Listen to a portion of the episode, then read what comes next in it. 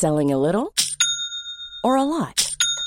Shopify helps you do your thing however you cha-ching. Shopify is the global commerce platform that helps you sell at every stage of your business. From the launch your online shop stage to the first real life store stage, all the way to the did we just hit a million orders stage. Shopify is there to help you grow. Shopify helps you turn browsers into buyers with the internet's best converting checkout. 36% better on average compared to other leading commerce platforms because businesses that grow grow with Shopify. Get a $1 per month trial period at shopify.com/work. shopify.com/work. C'est News, il est 5h59, bienvenue à tous, merci d'être avec nous la matinale, c'est parti, intervention de l'armée dans les banlieues, retour de l'autorité, peine de prison effectuée à l'étranger, le débat des républicains. Hier soir sur CNews était riche en propositions, on va y revenir tout au long de la matinale. Avec vous Samy Sfaxi, à tout de suite Samy. Les gendarmes commencent à intervenir en Guadeloupe et débloquent les routes. Pendant ce temps, la Martinique débute une grève générale ce matin. On en parle avec vous, Paul Sugy. Dimitri Payet, blessé par un supporter lyonnais qui lui a jeté une bouteille d'eau qui est venue s'écraser euh, sur son crâne. Match interrompu, indignation générale. On va vous raconter ce qui s'est passé.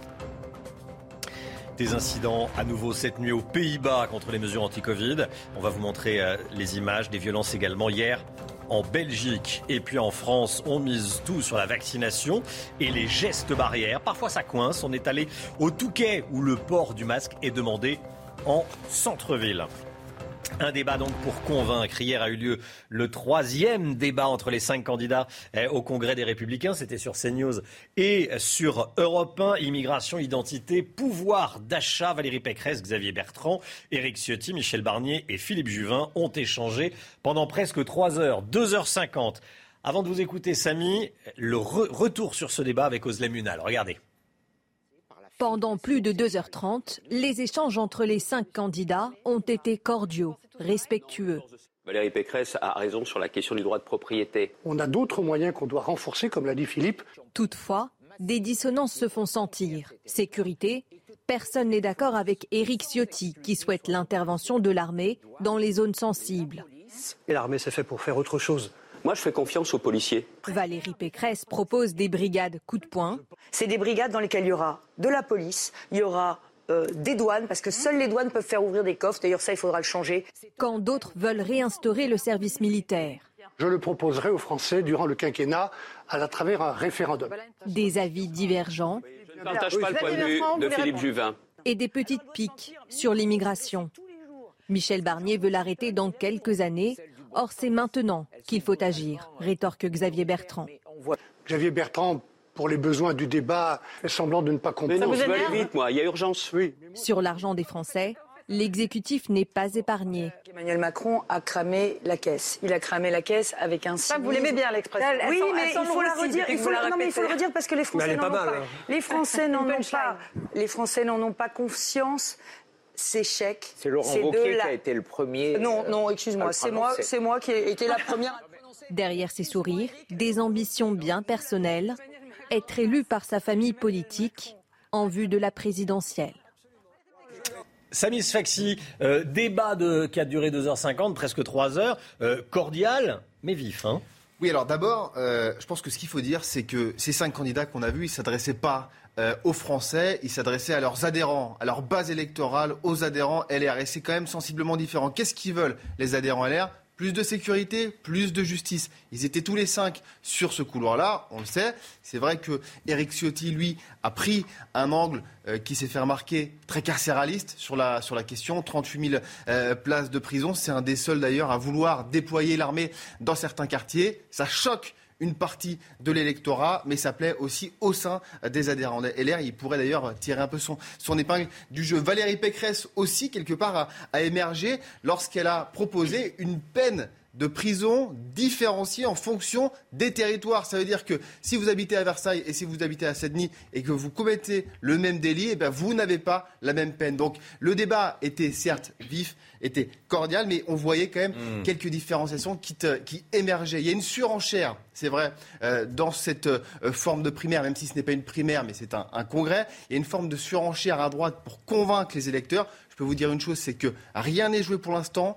Il y a des dizaines de milliers de cotisants qui sont arrivés, de nouveaux adhérents, et donc aujourd'hui, bien malin est celui qui pourra dire, eh bien, tel ou tel candidat remportera ce congrès le 4 décembre. Merci beaucoup, euh, Samy.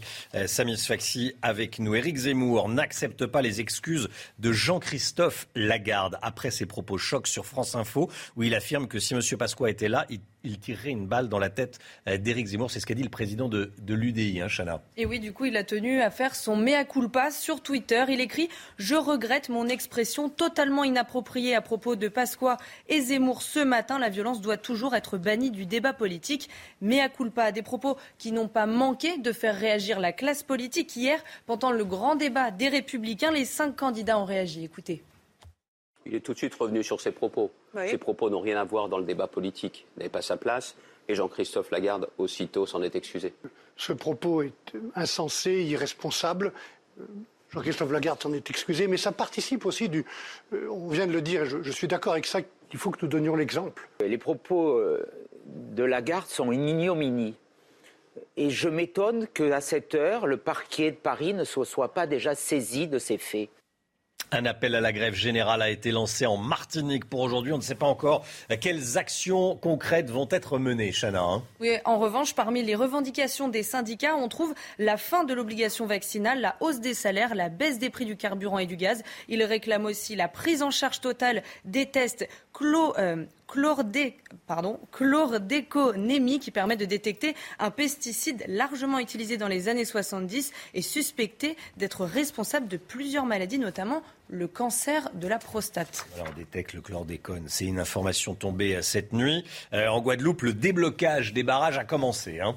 Les manifestants contre la vaccination obligatoire des soignants avaient bloqué des axes routiers tout le week-end face à ces manifestations et ces nuits d'émeutes. Le gouvernement emploie les grands moyens. Une cinquantaine de membres du GIGN et du RAID ont été envoyés sur place pour rétablir l'ordre. La Guyane devrait également envoyer des renforts aujourd'hui et demain. Je rajoute que 30 personnes seront jugées en comparution immédiate à Pointe-à-Pitre dans la journée. Le point avec Vincent Fernandez.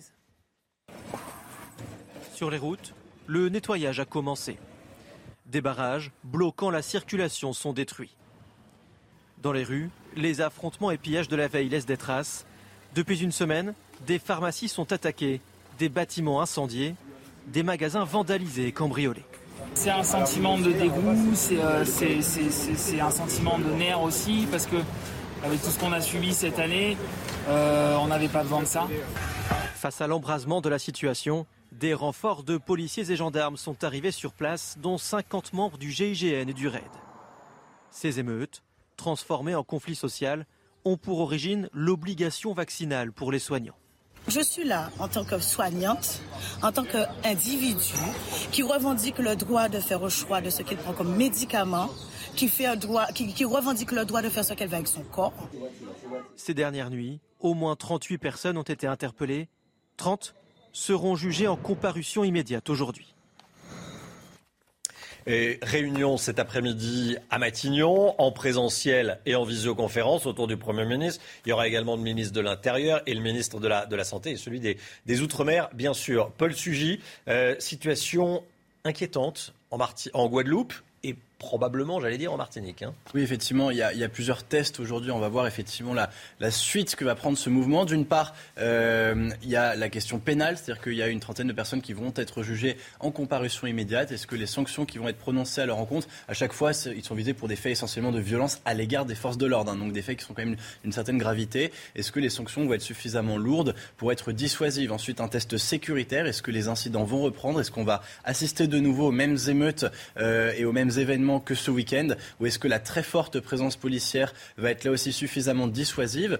Il y a un test politique, c'est-à-dire que les revendications, évidemment, euh, sont parties de euh, la question sanitaire et en particulier du vaccin, mais en réalité, euh, la part, par exemple, de soignants non vaccinés en Guadeloupe est extrêmement marginale. Donc on voit bien que c'est un mouvement de contestation plus général. L'un des partis sur place, hein, le, LKP, qui s'appelle autrement l'Alliance contre la profitation, est très engagé de toute façon contre la présence de l'État en Guadeloupe et va parler jusqu'à des questions d'inégalité sur l'accès à l'eau potable ou sur les ou sur l'accès à l'éducation. Donc on voit bien que ici, le défi politique, c'est de rétablir le dialogue avec la Guadeloupe, avec les autorités, avec les meneurs de ces contestations, pour que si elle se poursuit, elle se fasse de façon beaucoup plus pacifiée. Merci Paul. Nouvel incident en Ligue 1.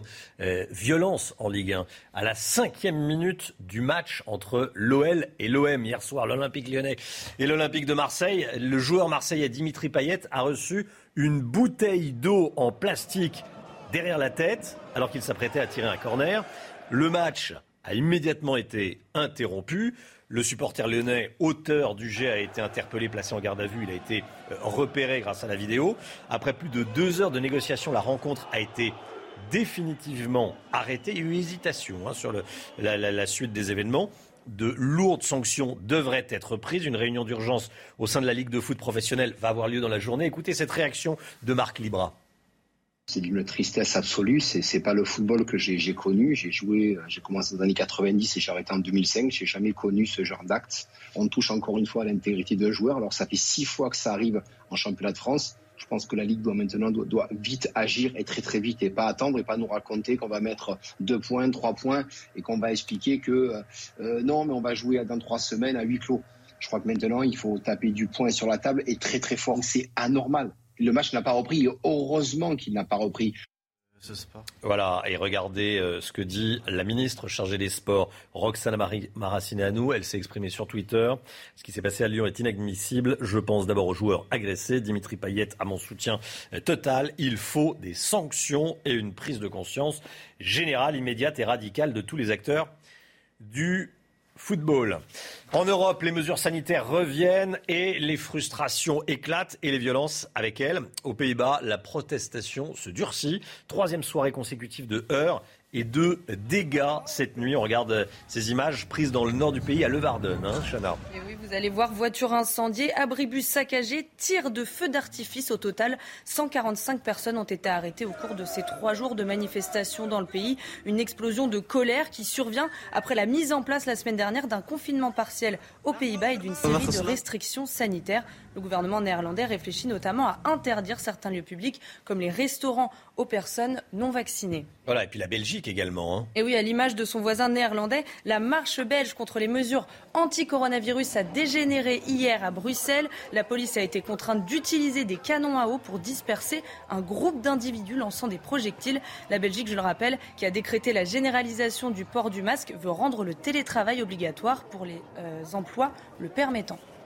On fait le point sur les derniers chiffres de l'épidémie en France. Euh, près de 20 000 cas chaque jour, hein. 19 749 nouveaux cas euh, confirmés, 1380, 1339 euh, patients actuellement en réanimation, plus 6 en, 24 heures, 15 décès recensés ces dernières 24 heures. La montée de la cinquième vague est fulgurante, c'est ce qu'a dit Gabriel Attal, sur, sur CNews, le porte-parole du gouvernement qui alerte sur la hausse des contaminations hein, dans le pays. Hein. Oui, et pourtant, le gouvernement n'envisage pas de nouvelles restrictions pour le moment. Alors, comparé à nos voisins euh, européens, la France est-elle en retard? Élément de réponse avec Marie Conan. Avec l'accélération de l'épidémie, les urgentistes tirent la sonnette d'alarme. Si rien n'est fait aujourd'hui, les hôpitaux ne pourront pas faire face à l'afflux de patients Covid cet hiver. Ben, on va se retrouver devant effectivement le plan euh, le pire, c'est de, à nouveau de passer en plan blanc, euh, c'est-à-dire en plan de tension des hôpitaux, avec euh, des fermetures d'activités programmées, des fermetures d'activités chirurgicales, des fermetures d'interventions médicales. Alors que le nombre de cas ne cesse de grimper, plus 80% en une semaine, le gouvernement français semble vouloir s'en tenir au pass sanitaire. Une politique qui contraste avec les restrictions drastiques de nos voisins. L'Autriche se confine pour 20 jours. L'Allemagne, quant à elle, refuse désormais les non-vaccinés dans les restaurants. Enfin, aux Pays-Bas, une fermeture des commerces non essentiels à 18h a été mise en place. Pour ce médecin, la France doit s'inspirer de ces mesures pour anticiper cette cinquième vague. avec peut-être une extension du pass vers des activités qui pour le moment ne sont pas concernées, afin à nouveau de contraindre les non-vaccinés à le faire de son côté, le gouvernement préfère pour le moment miser sur la vaccination et la piste d'une troisième dose pour tous les adultes est à l'étude. Et face à cette cinquième vague, certains élus instaurent à nouveau l'obligation de porter le masque même à l'extérieur. C'est diversement apprécié. On va aller au Touquet, Chana. Hein. Et oui, où le masque doit désormais être porté dans certaines rues de l'hyper-centre-ville. Les habitants et les touristes ont du mal à s'y faire. Jules Boiteau et Boris Nicolas. Ce week-end au Touquet, ces pancartes ont fleuri partout en centre-ville pour annoncer aux passants l'obligation du port du masque dans la rue. Mais pour les touristes, pas facile de se plier à la nouvelle règle. On est en plein air, on est vacciné, et je pense qu'un mois avant les fêtes de Noël, c'est pas forcément un bon message. Dehors, on, bah, on le met pas, on l'a, voilà, là, et prêt, prêt à le mettre, prêt à dégainer s'il faut, mais dehors, non, pour l'instant, euh, moi, je, je suis pas prête à le remettre. L'obligation du port du masque s'applique sur les places de marché et dans les rues de l'hypercentre, le week-end uniquement mais certains commerçants souhaiteraient que des aménagements soient envisagés. La semaine prochaine, il y a le Black Friday. Quand les rues sont beaucoup plus bondées, c'est obligatoire, ce serait bien. Mais si par exemple aujourd'hui il y a vraiment personne dans les rues, est-ce qu'on pourrait pas faire des, des exceptions? Du côté du maire, on assume pleinement la nouvelle mesure. Cette épidémie, si on veut la juguler, il faut euh, anticiper, il faut prendre les bonnes mesures au bon moment. Donc euh, il ne faut pas attendre que dans le Pas-de-Calais et au Touquet, euh, la cinquième vague soit installée pour réagir. Au Touquet, l'obligation du port du masque en centre-ville devrait être maintenue pendant toute la période des fêtes de fin d'année. Voilà, et soyez là à 6h30, on sera avec Gilali Hanan, chef du service de réanimation de l'hôpital Raymond Poincaré de Garches, dans les Hauts-de-Seine. Aux États-Unis, la parade de Noël tourne au drame dans le Wisconsin. Une voiture a percuté la foule, faisant plusieurs morts et blessés. Plus de 20 personnes ont été renversées par cette voiture euh, qui allait à une vitesse folle. Vous l'avez vu euh, passer. Elle s'est engagée à toute vitesse sur cette route empruntée par la parade. On ne connaît pas encore les motivations de, du, euh, du, conducteur, si tant est qu'il en est.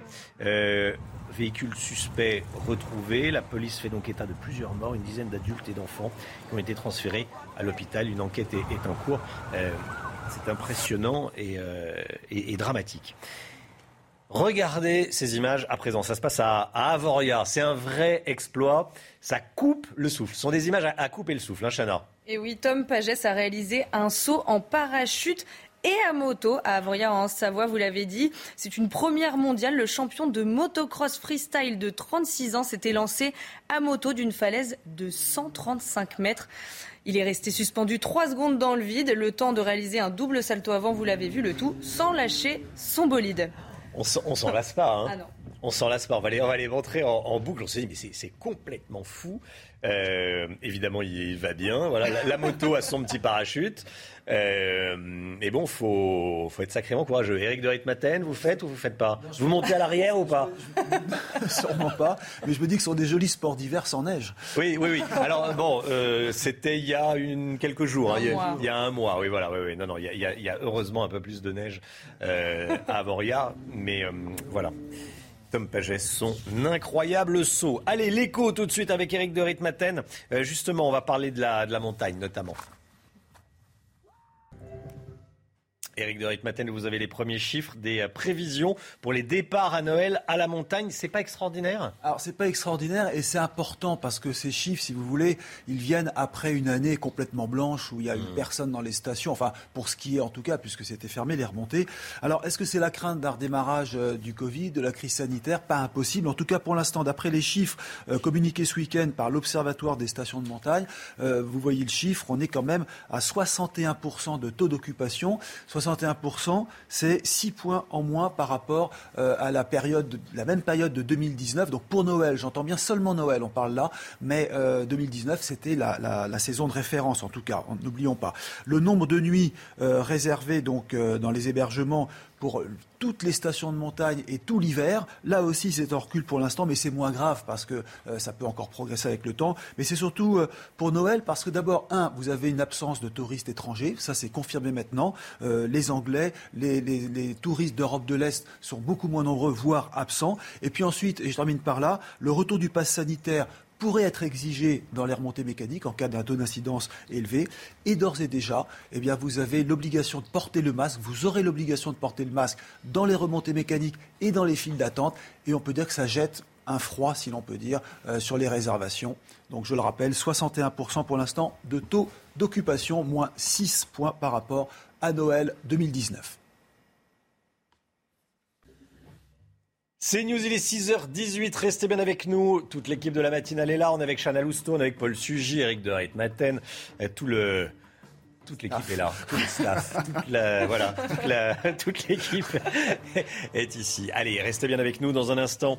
Euh, les dernières informations concernant la Guadeloupe. Vous savez, il y a eu des renforts de forces de l'ordre. Le GIGN est sur place. Les premiers déblocages de routes ont eu lieu. On vous raconte ça. Restez bien connectés sur CNews. À tout de suite.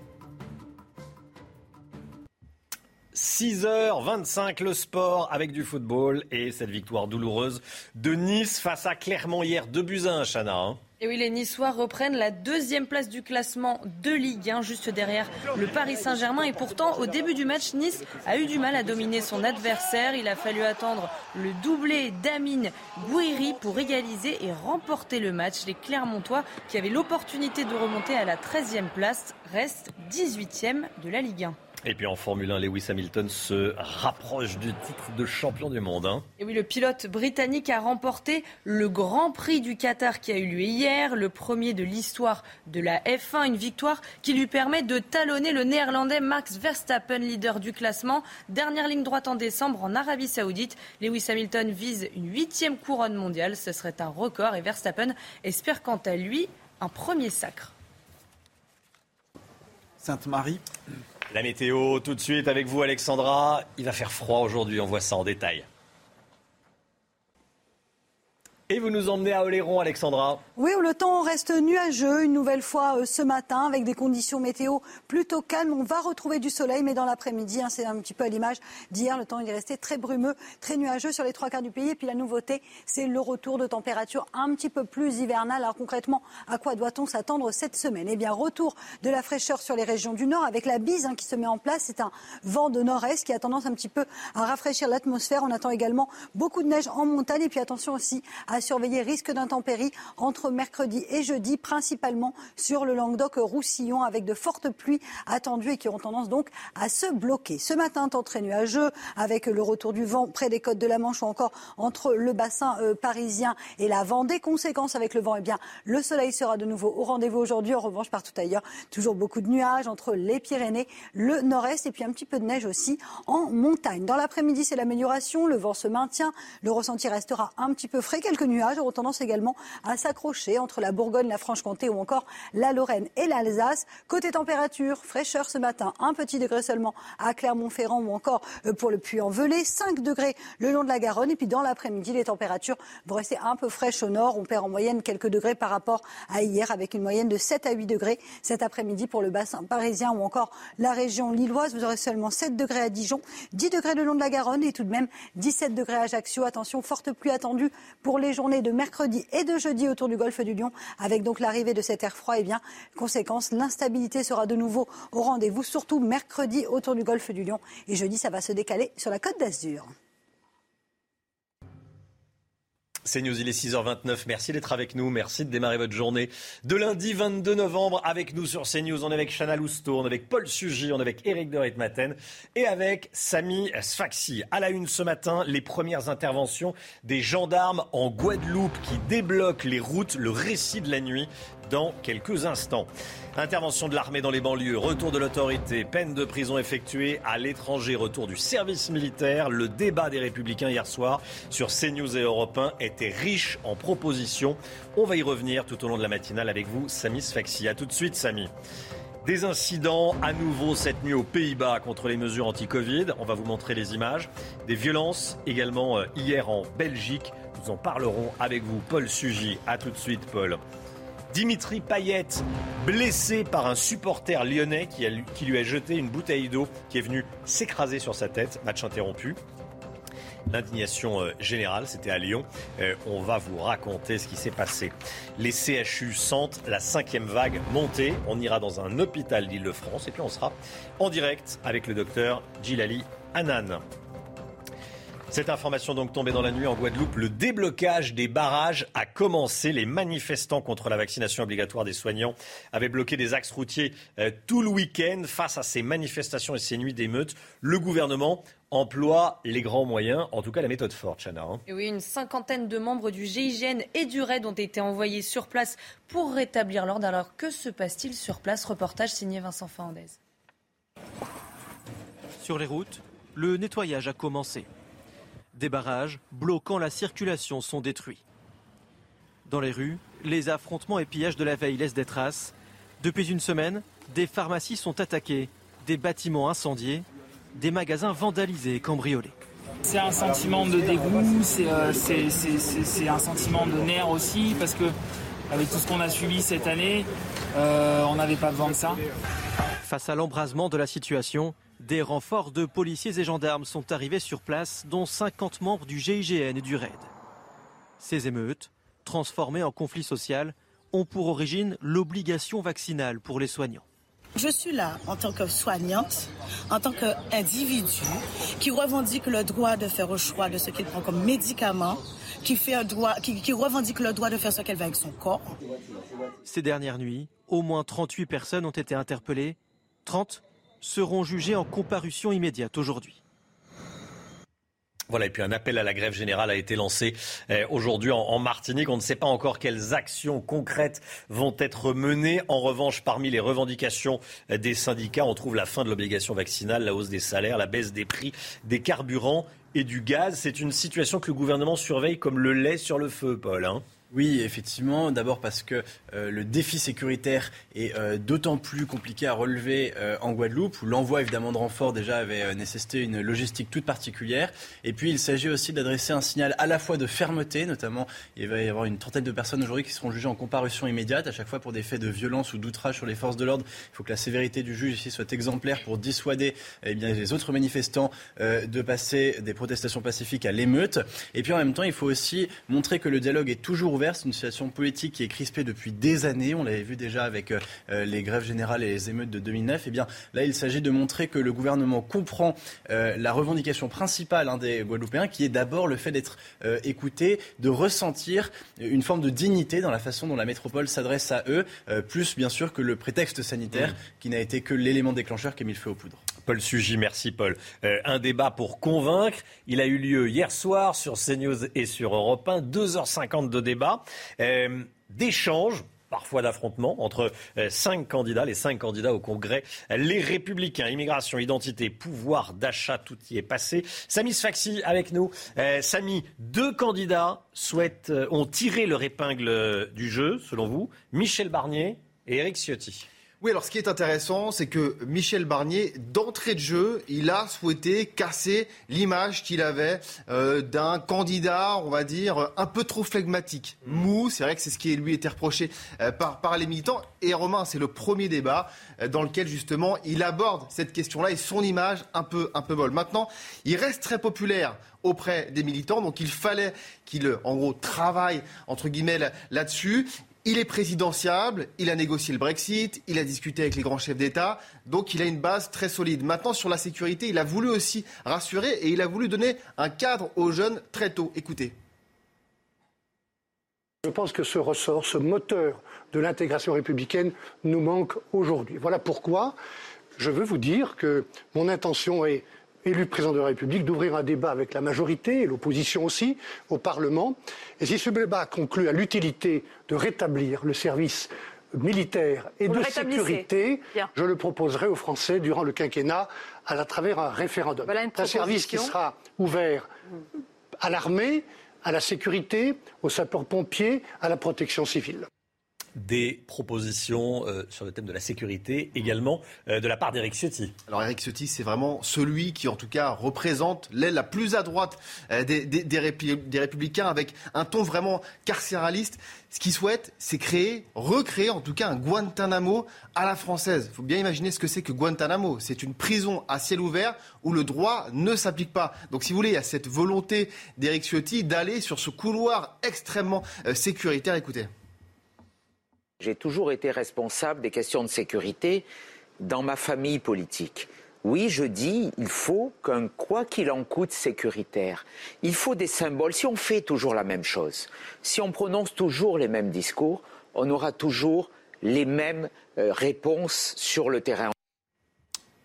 L'armée dans les quartiers, un Guantanamo à la française. Eric Ciotti, il est sur ce couloir. Est-ce que ça va payer? C'est la question qu'on se pose aujourd'hui sur ce congrès. Est-ce que les militants vont choisir euh, un Xavier Bertrand et Valérie Pécresse qui seraient, euh, on va dire, les plus euh, favorisés dans les sondages, en tout cas les plus hauts dans les sondages face à Emmanuel Macron, ou au contraire un candidat qui incarnerait plus les valeurs traditionnelles des républicains, ou en tout cas l'ADN des républicains? C'est la question que tout le monde se pose. Merci beaucoup, Samy. J'aimerais qu'on revoie les propositions. Euh, candidat par candidat sur euh, le thème de la sécurité. C'est très intéressant. Euh, regardez les mesures phares des cinq candidats. Philippe Juvin, mise en place de peines de prison de courte durée. Aujourd'hui, moins de deux ans, on ne va pas en prison territorialisation euh, des peines pour Valérie Pécresse, rétablir un service militaire et de sécurité obligatoire pour six mois euh, pour Michel Barnier, ça on vient d'en parler, réduction drastique de l'immigration, Xavier Bertrand, envoyer l'armée dans les quartiers euh, difficiles pour Éric Ciotti. 8h15, l'invité de Laurence Ferrari sera Valérie Pécresse ce matin, 8h15. Nouvel incident en Ligue 1 à la cinquième minute du match. Cinquième minute, hein, ils n'ont pas attendu. Entre l'OL et l'OM, un supporter lyonnais a blessé, non, a blessé, pas grièvement, mais il a eu peur.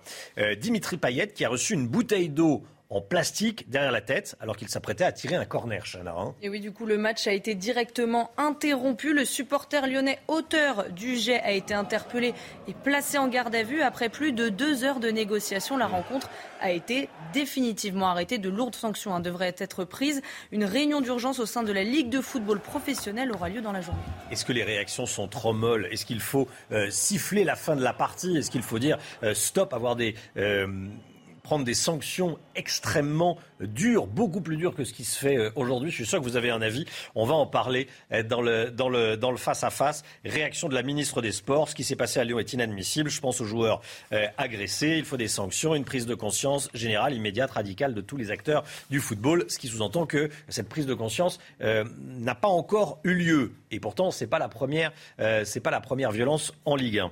En Europe, les mesures sanitaires reviennent. Les frustrations éclatent aux Pays-Bas la protestation se durcit. Troisième soirée consécutive de heurts et des euh, dégâts cette nuit. À Bruxelles, la marche contre les restrictions a elle aussi euh, dégénéré. La police a été contrainte d'utiliser des canons à eau pour disperser un groupe d'individus lançant des euh, projectiles. Tension en Guadeloupe, tension en Europe également, Paul. Hein.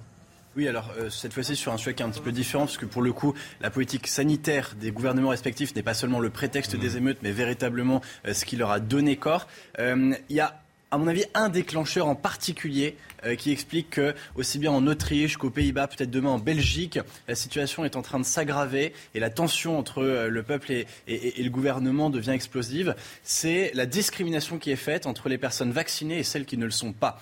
Le génie euh, du gouvernement français était de dire ceux qui, veulent, ceux qui ne veulent pas se faire vacciner, vous pouvez vous faire tester. Alors, il faut se faire tester parfois tous les deux, trois jours, c'est long, c'est pénible. Maintenant, ça coûte cher parce que les tests ne sont plus toujours gratuits, mais on ne met pas en place des mesures vraiment discriminatoires entre les personnes vaccinées et celles qui ne le sont pas. Là, par exemple, aux Pays-Bas, ce qui a conduit vraiment aux émeutes, euh, c'est le fait qu'on veut maintenant restreindre l'accès uniquement à des personnes vaccinées pour certains lieux publics. Et ça, la population européenne ne le supporte pas. Et si demain le gouvernement français en venait à prendre des mesures similaires, il est probable euh, que la situation se tendrait euh, de la même façon. Merci beaucoup, Paul Sugy. On regarde ensemble les derniers chiffres de l'épidémie en France. On est autour de 20 000 cas par jour, hein. 19 749 nouveaux cas eh, confirmés, 15 décès en, 24 heures également, Chana. Hein. Et oui, 1339 patients en réanimation, c'est plus 6 en 24 heures. Et on sera en direct dans quelques instants avec Gilali Hanan, chef du service de réanimation à l'hôpital Raymond Poincaré de Garches dans les Hauts-de-Seine. Euh, la vaccination a-t-elle jeté les gestes barrières aux oubliettes? Est-ce qu'on a totalement oublié les gestes barrières? Port du masque sous le menton autour de la bise, il y a moins de distanciation sociale. Hein. Et oui, malgré un rebond de l'épidémie en France, certains expriment leur lassitude et voudraient moins de restrictions. Reportage Fabrice Elsner et Camille Baron. Dans les allées du marché, le port du masque commence à se faire plus rare. Je suis pas particulièrement inquiet. Je fais partie euh, des confiants. J'ai juste une seule course à faire. J'avais 20 mètres et, j'ai été indiscipliné du masque. Là, il y a un laisser-aller, c'est clair. Mais j'ai l'impression qu'on va se ressaisir parce que je suis pas inquiète parce que je crois que quand les gens ont peur, ils font plus attention. Et là, ils ont peut-être pas assez peur. On se balade quand même avec des masques, mais bon, est-ce qu'on est vraiment protégé ou pas Ça, on ne sait pas. Avec les contaminations en hausse, les autorités le martèlent. Il ne faut pas oublier les gestes barrières sous peine de nouvelles restrictions. Des mesures souvent synonymes de lassitude. Dans les bars et restaurants, par exemple, le pass sanitaire est parfois plus difficile à faire respecter. On n'a pas de relâchement euh, direct, mais on, ressent un ras-le-bol un vrai ras-le-bol. Que les gens en ont marre, euh, c'est bis repetita et tatati, le passe et le passe et le passe, ils en ont marre. En fait, il y a un ras-le-bol. Et nous, on, est, on se fait un peu taper dessus parce qu'on est obligé de, de, faire notre job parce qu'il y a des lois à respecter. Pour éviter tout relâchement, le gouvernement a annoncé un renforcement des contrôles. Gilali Hanan avec nous, chef du service des réanimations, de réanimation à, l'hôpital Raymond Poincaré de Garches. Bonjour docteur, merci beaucoup d'être euh, avec nous ce matin dans la matinale. Vous la voyez cette cinquième vague dans, vos services à Garches? Oui, absolument. Hein. La, cinquième vague est arrivée par l'Europe de l'Est et du Nord est en train de, frapper la France euh, de façon manifeste. C'est pas tant le nombre de contaminations quotidiennes que la dynamique des contaminations avec un doublement quasiment hebdomadaire et on va probablement voir les, contaminations se doubler euh, tous les deux ou trois jours dans les prochaines semaines. Mmh. Et ça s'accompagne en effet d'une augmentation maintenant des hospitalisations. En réanimation dans mon service, on est aujourd'hui à plus d'un patient sur deux hospitalisé pour une forme grave de la Covid-19 contre une personne sur quatre il y a un mois.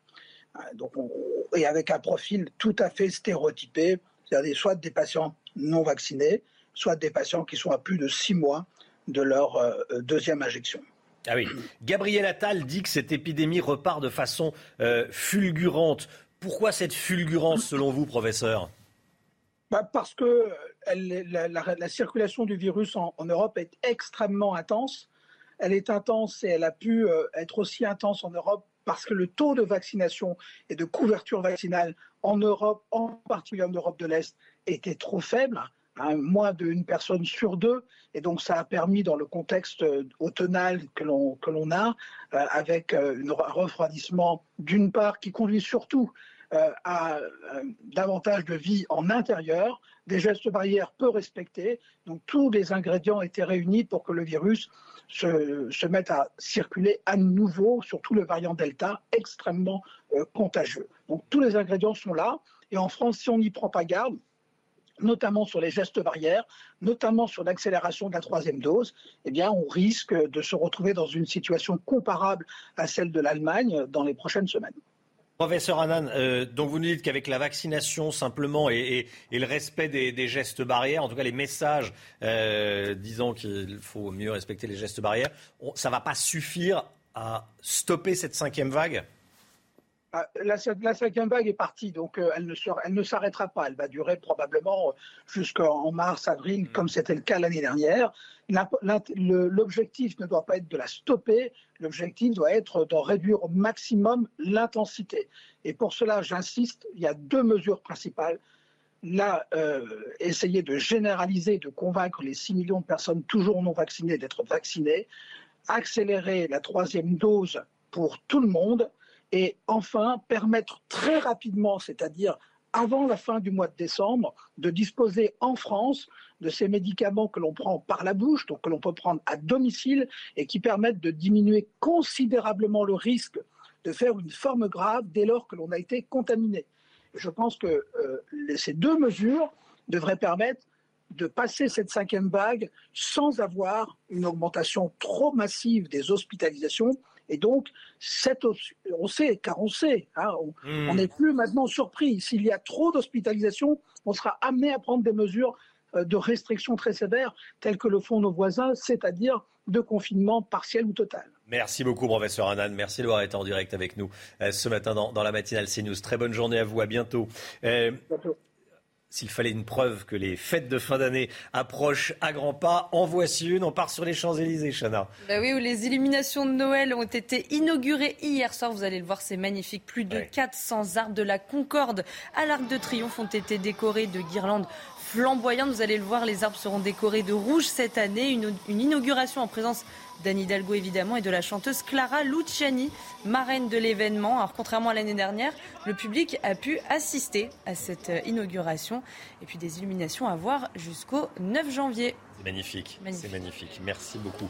Euh, allez, le sport avec euh, Nice-Clermont hier soir. Victoire, mais douloureuse victoire pour Nice, Chana. Hein. et oui, Nice était face à Clermont hier, deux buts à 1. Les Niçois reprennent la deuxième place du classement de Ligue 1, juste derrière le Paris Saint-Germain. Et pourtant, au début du match, Nice a eu du mal à dominer son adversaire. Il a fallu attendre le doublé d'Amine Gouiri pour égaliser et remporter le match. Les Clermontois, qui avaient l'opportunité de remonter à la 13e place, restent 18e de la Ligue 1.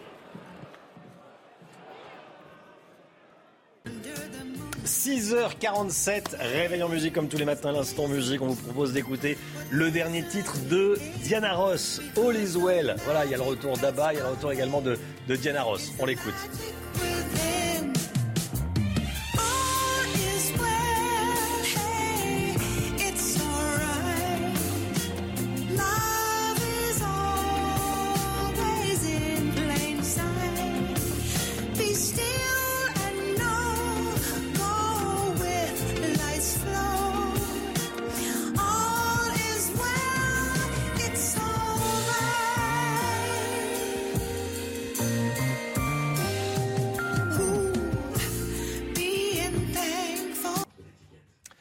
6h48, restez bien avec nous dans un instant. La politique avec Paul Sugy. Ramayad euh, bascule-t-elle dans le wokisme? On va en parler dans un instant avec vous, Paul. Euh, il y a également euh, beaucoup d'informations dès le début du journal de, de 7h. La Guadeloupe, les gendarmes interviennent. Et puis on va parler Bien sûr, du débat des républicains, beaucoup de propositions, euh, j'allais dire intéressantes, nouvelles, notamment sur la sécurité. On va en parler avec vous, euh, Samy Sfaxi. Restez bien sur CNews, à tout de suite.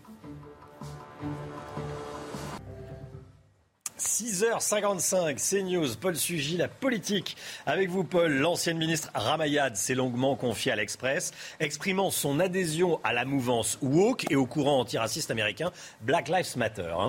Oui, ça, Romain, euh, c'est une interview dense euh, dans laquelle l'ancienne ministre revient sur des sujets graves, hein, notamment les discriminations à l'embauche, les contrôles aux faciès ou même l'absence de diversité parmi les élites françaises. Mais Ramayad commet au moins trois erreurs intellectuelles graves et symptomatiques aussi en un sens des dérives d'une partie du mouvement antiraciste. La première, c'est qu'elle défend une histoire subjective, concurrente de celle officielle qui serait enseignée dans les écoles ou les universités, en disant, je cite, La France a réécrit son histoire, mais bien sûr, elle n'en apporte nulle part la démonstration. Seconde erreur, c'est de ne raisonner que de manière systématique. Le fait même d'être blanc, de profiter de privilèges, euh, dit-elle, euh, que cette couleur de peau est supposée nous conférer, eh bien, si l'on ne se répand pas en excuses publiques, fait de vous un raciste. L'intention ne constitue plus la faute, l'identité ou la couleur de peau suffit désormais à cela. Et enfin, troisième erreur, c'est qu'elle se livre à un exercice de démolition en règle euh, de son propre pays, la France, en plus depuis l'étranger, ce qui manque un peu d'élégance, mais en plus, alors qu'elle a été ministre, même pendant deux ans, secrétaire d'État en charge des droits de l'homme. Et donc, si la France est, comme elle l'affirme, un pays où le racisme est systémique, alors Ramayad serait certainement l'un des premiers rouages de ce système. Alors, ce que dit aussi Ramayad, c'est qu'elle ne s'exprime pas en tant que politique ou en tant que militante, mais en tant que chercheuse. Oui, Romain, et c'est là ce qu'il y a plus insidieux dans l'interview. Euh, elle est interrogée sur des formes caractérisées de lynchage ou de censure, par exemple en particulier celles qui ont pu être dénoncées par l'ancienne journaliste du New York Times, Barry Weiss. Et elle répond Je ne fais pas de politique, je ne suis ni démocrate ni républicaine, je suis davantage dans la position d'un chercheur en relations internationales. Entendez par là que son avis sur le racisme n'est pas seulement une question d'opinion personnelle ou le fruit d'une euh, expérience subjective, mais une vérité scientifique. Et de ce seul fait, Ramayad se place dans une position de surplomb, évidemment imperméable à la moindre forme de critique. Son titre autoproclamé, je rappelle qu'elle n'est pas dans le monde universitaire, mais qu'elle est responsable d'un think tank, enfin qu'elle est directrice dans un think tank américain, est un rempart contre la contradiction des douves creusées entre elle et la plèbe infâme. Et peu importe d'ailleurs qu'elle ne fasse appel à rien d'autre que sa propre subjectivité lorsqu'elle dit par exemple ressentir micro-agression chaque fois qu'elle croise la route de la statue de Colbert. D'ailleurs, ceci au mépris de toute subtilité historique euh, par rapport au rôle nuancé qu'a joué Colbert euh, dans le Code noir et surtout dans l'histoire de l'esclavage. Ce qui est surprenant, c'est que Ramayad se soit euh, explicitement réclamé du mouvement woke, alors que d'autres militants antiracistes en France n'aiment pas ce mot ou disent que ça n'existe pas vraiment en France.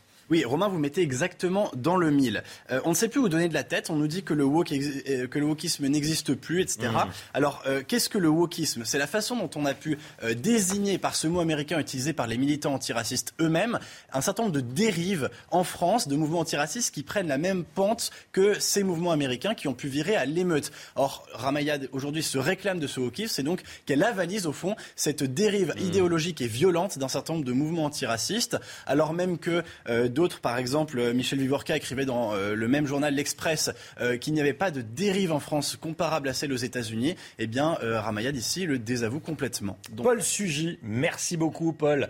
Paul, édito politique. 8h15. Valérie Pécresse sera l'invité de Laurence Ferrari. Soyez là, 8h15. Laurence interrogera Valérie Pécresse. Le temps tout de suite, Alexandra Blanc.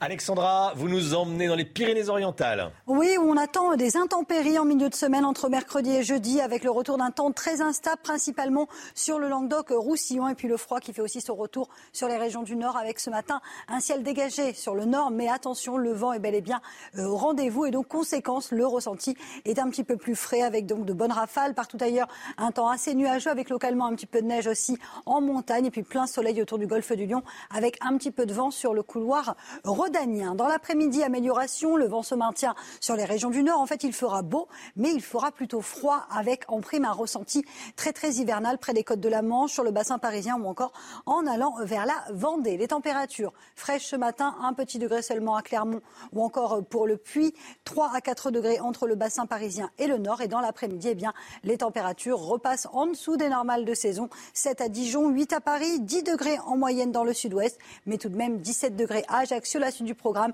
Intempéries prévu mercredi et jeudi autour du golfe du Lion, avec donc le retour d'un temps très instable et une situation à surveiller.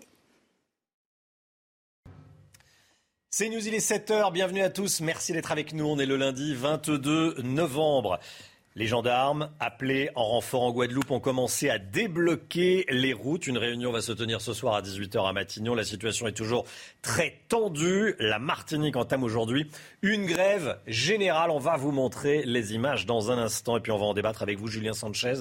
Bonjour. Maire de Beaucaire dans le Gard, porte-parole du Rassemblement national. Et avec vous, Guillaume Roubaud-Kouachi. Bonjour. Bonjour. Porte-parole de Fabien Roussel et directeur de la revue Cause Commune. Restez bien avec nous. Un débat pour convaincre. Hier a eu lieu le troisième débat entre les cinq candidats euh, au Congrès des Républicains sur CNews. Immigration, identité, pouvoir d'achat. Euh, Valérie Pécresse, Xavier Bertrand, Éric Ciotti, Michel Barnier et Philippe Juvin ont échangé. On regarde ensemble les mesures phares des cinq candidats. Mise en place des peines de prison de courte durée pour Philippe Juvin, territorialisation des peines pour Valérie Pécresse, rétablir un service militaire et de sécurité obligatoire pour six mois eh, pour Michel Barnier, réduction drastique de l'immigration, Xavier Bertrand, envoyer l'armée dans les quartiers difficiles. Éric Ciotti, il y a eu quelques propositions choc, Samis Faxi. Hein oui, alors on le voit bien, c'est très sécuritaire, très axé euh, autour des questions euh, mmh. du régalien, de la justice. Deux propositions ont, euh, ont émergé. D'abord, c'est vrai, Éric Ciotti qui propose une nouvelle fois eh bien, d'envoyer l'armée dans certains quartiers. tous les candidats ne valident pas cette option. Et puis, il y a cette sortie de, de Valérie Pécresse qui interpelle. Elle veut une peine différenciée en fonction des territoires. C'est-à-dire que si vous commettez un délit à Versailles et si vous commettez le même délit en Seine-Saint-Denis, vous n'avez pas la même peine. Ce serait évidemment très difficilement réalisable. D'ailleurs, elle a été reprise par Michel Barnier à ce titre.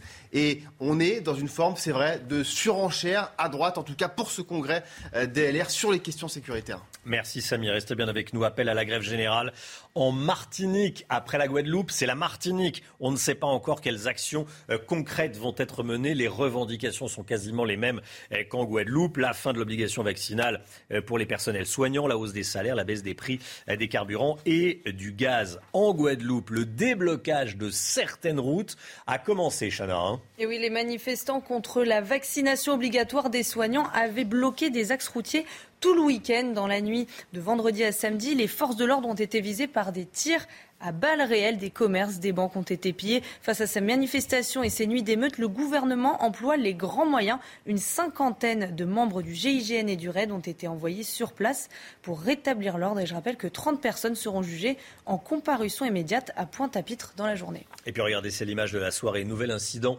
euh, en Ligue 1 à la cinquième minute du match.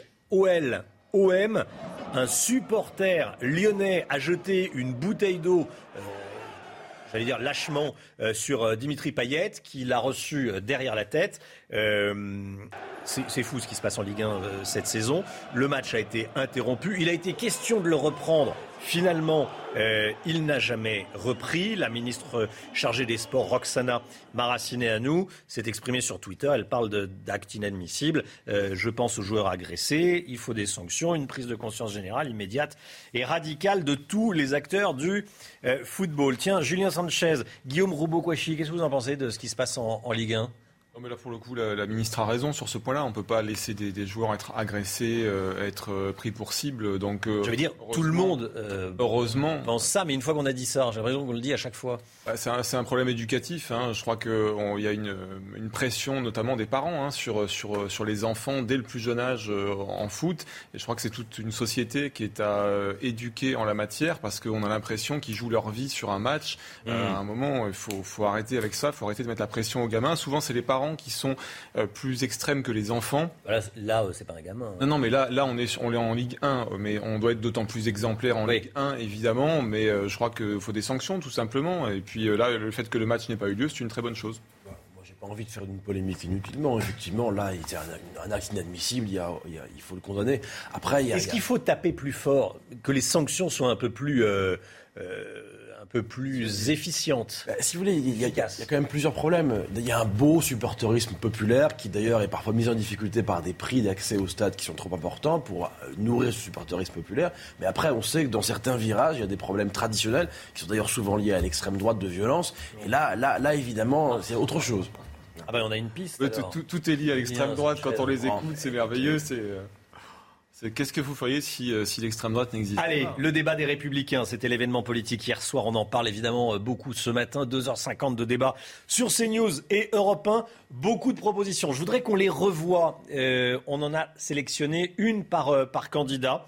elles vont apparaître. Les voici. Mise en place des peines de prison de courte durée, territorialisation des peines, le service militaire, réduction drastique de l'immigration, envoyer l'armée dans les quartiers difficile. Julien Sanchez, il y en a une que vous pourriez voter ou défendre Peut-être toutes même Une, deux, trois ou quatre bah, Écoutez, moi, moi j'invite. Parce qu'il euh, y en a que vous ne pourriez pas voter, par exemple je, crois que les candidats des Républicains ont, lu ça. Vous voyez, ça, c'est le, projet de, Marine Le Pen. Sécurité partout et Dévoilé il y a deux ans, c'est le livre blanc euh, sur la sécurité et la justice de Marine Le Pen qu'on peut trouver sur Internet. Euh, mais ils ont mal lu, je pense, parce qu'il y a des choses qui sont carrément excessives dans les propositions qui sont faites et qui sont complètement déconnectés. Parce que euh, lorsqu'on parle d'envoyer l'armée, euh, je crois que le, le vrai problème aujourd'hui en France, c'est d'abord la justice.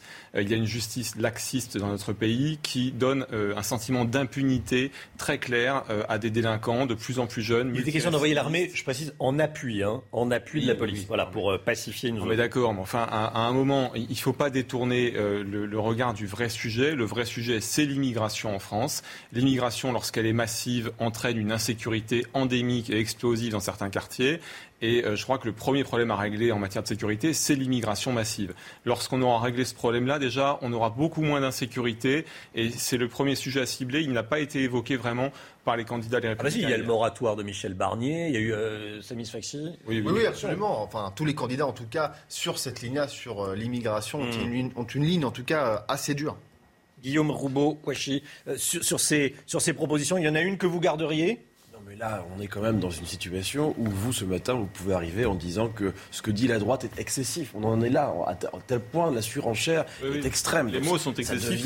Qu'est-ce qui, est excessif, par exemple, dans ces, dans ces mesures Dites-moi. Typiquement, la, proposition que fait Valérie Pécresse, mais j'ai pas envie de choisir les candidats de droite, mais quand même celle-ci, elle nous fait revenir en deçà, même pas de la République de 58, de 46 ou de 70. Elle nous fait revenir au début avant la Révolution française. L'égalité des citoyens devant la loi. Qu'est-ce que ça veut dire quand vous serez dans le duché de Normandie, que vous dites n'importe quoi Ça devient sérieux. Il faut quand même un sursaut. Ça s'appelle les Républicains, normalement, ce parti, quand même. hein. Moi, je, je les appelle quand même à être un petit peu fidèles à leur, à leur nom. Et sur le fond, nous, les communistes, nous proposons des mesures importantes en direction de la justice et des mesures importantes en direction des policiers, notamment l'embauche de 30 000 agents destinés à la paix et à la sécurité. Alors que je rappelle que ceux-là, quand ils ont été au pouvoir, ils ont diminué le nombre de policiers. Donc je leur, je leur dis deux choses. Un, Soyez des républicains, soyez fidèles à l'esprit de 1789 et 1792. Et puis je leur dis aussi, tous ces délires de parole, eh bien attention, parce que parfois, comme vous êtes d'abord et avant tout des libéraux Ce sont- qui pas du- devaient... Ce ne sont pas du tout des, des- des délires. Il y a Ah des ben. psychiatriques dans les délires.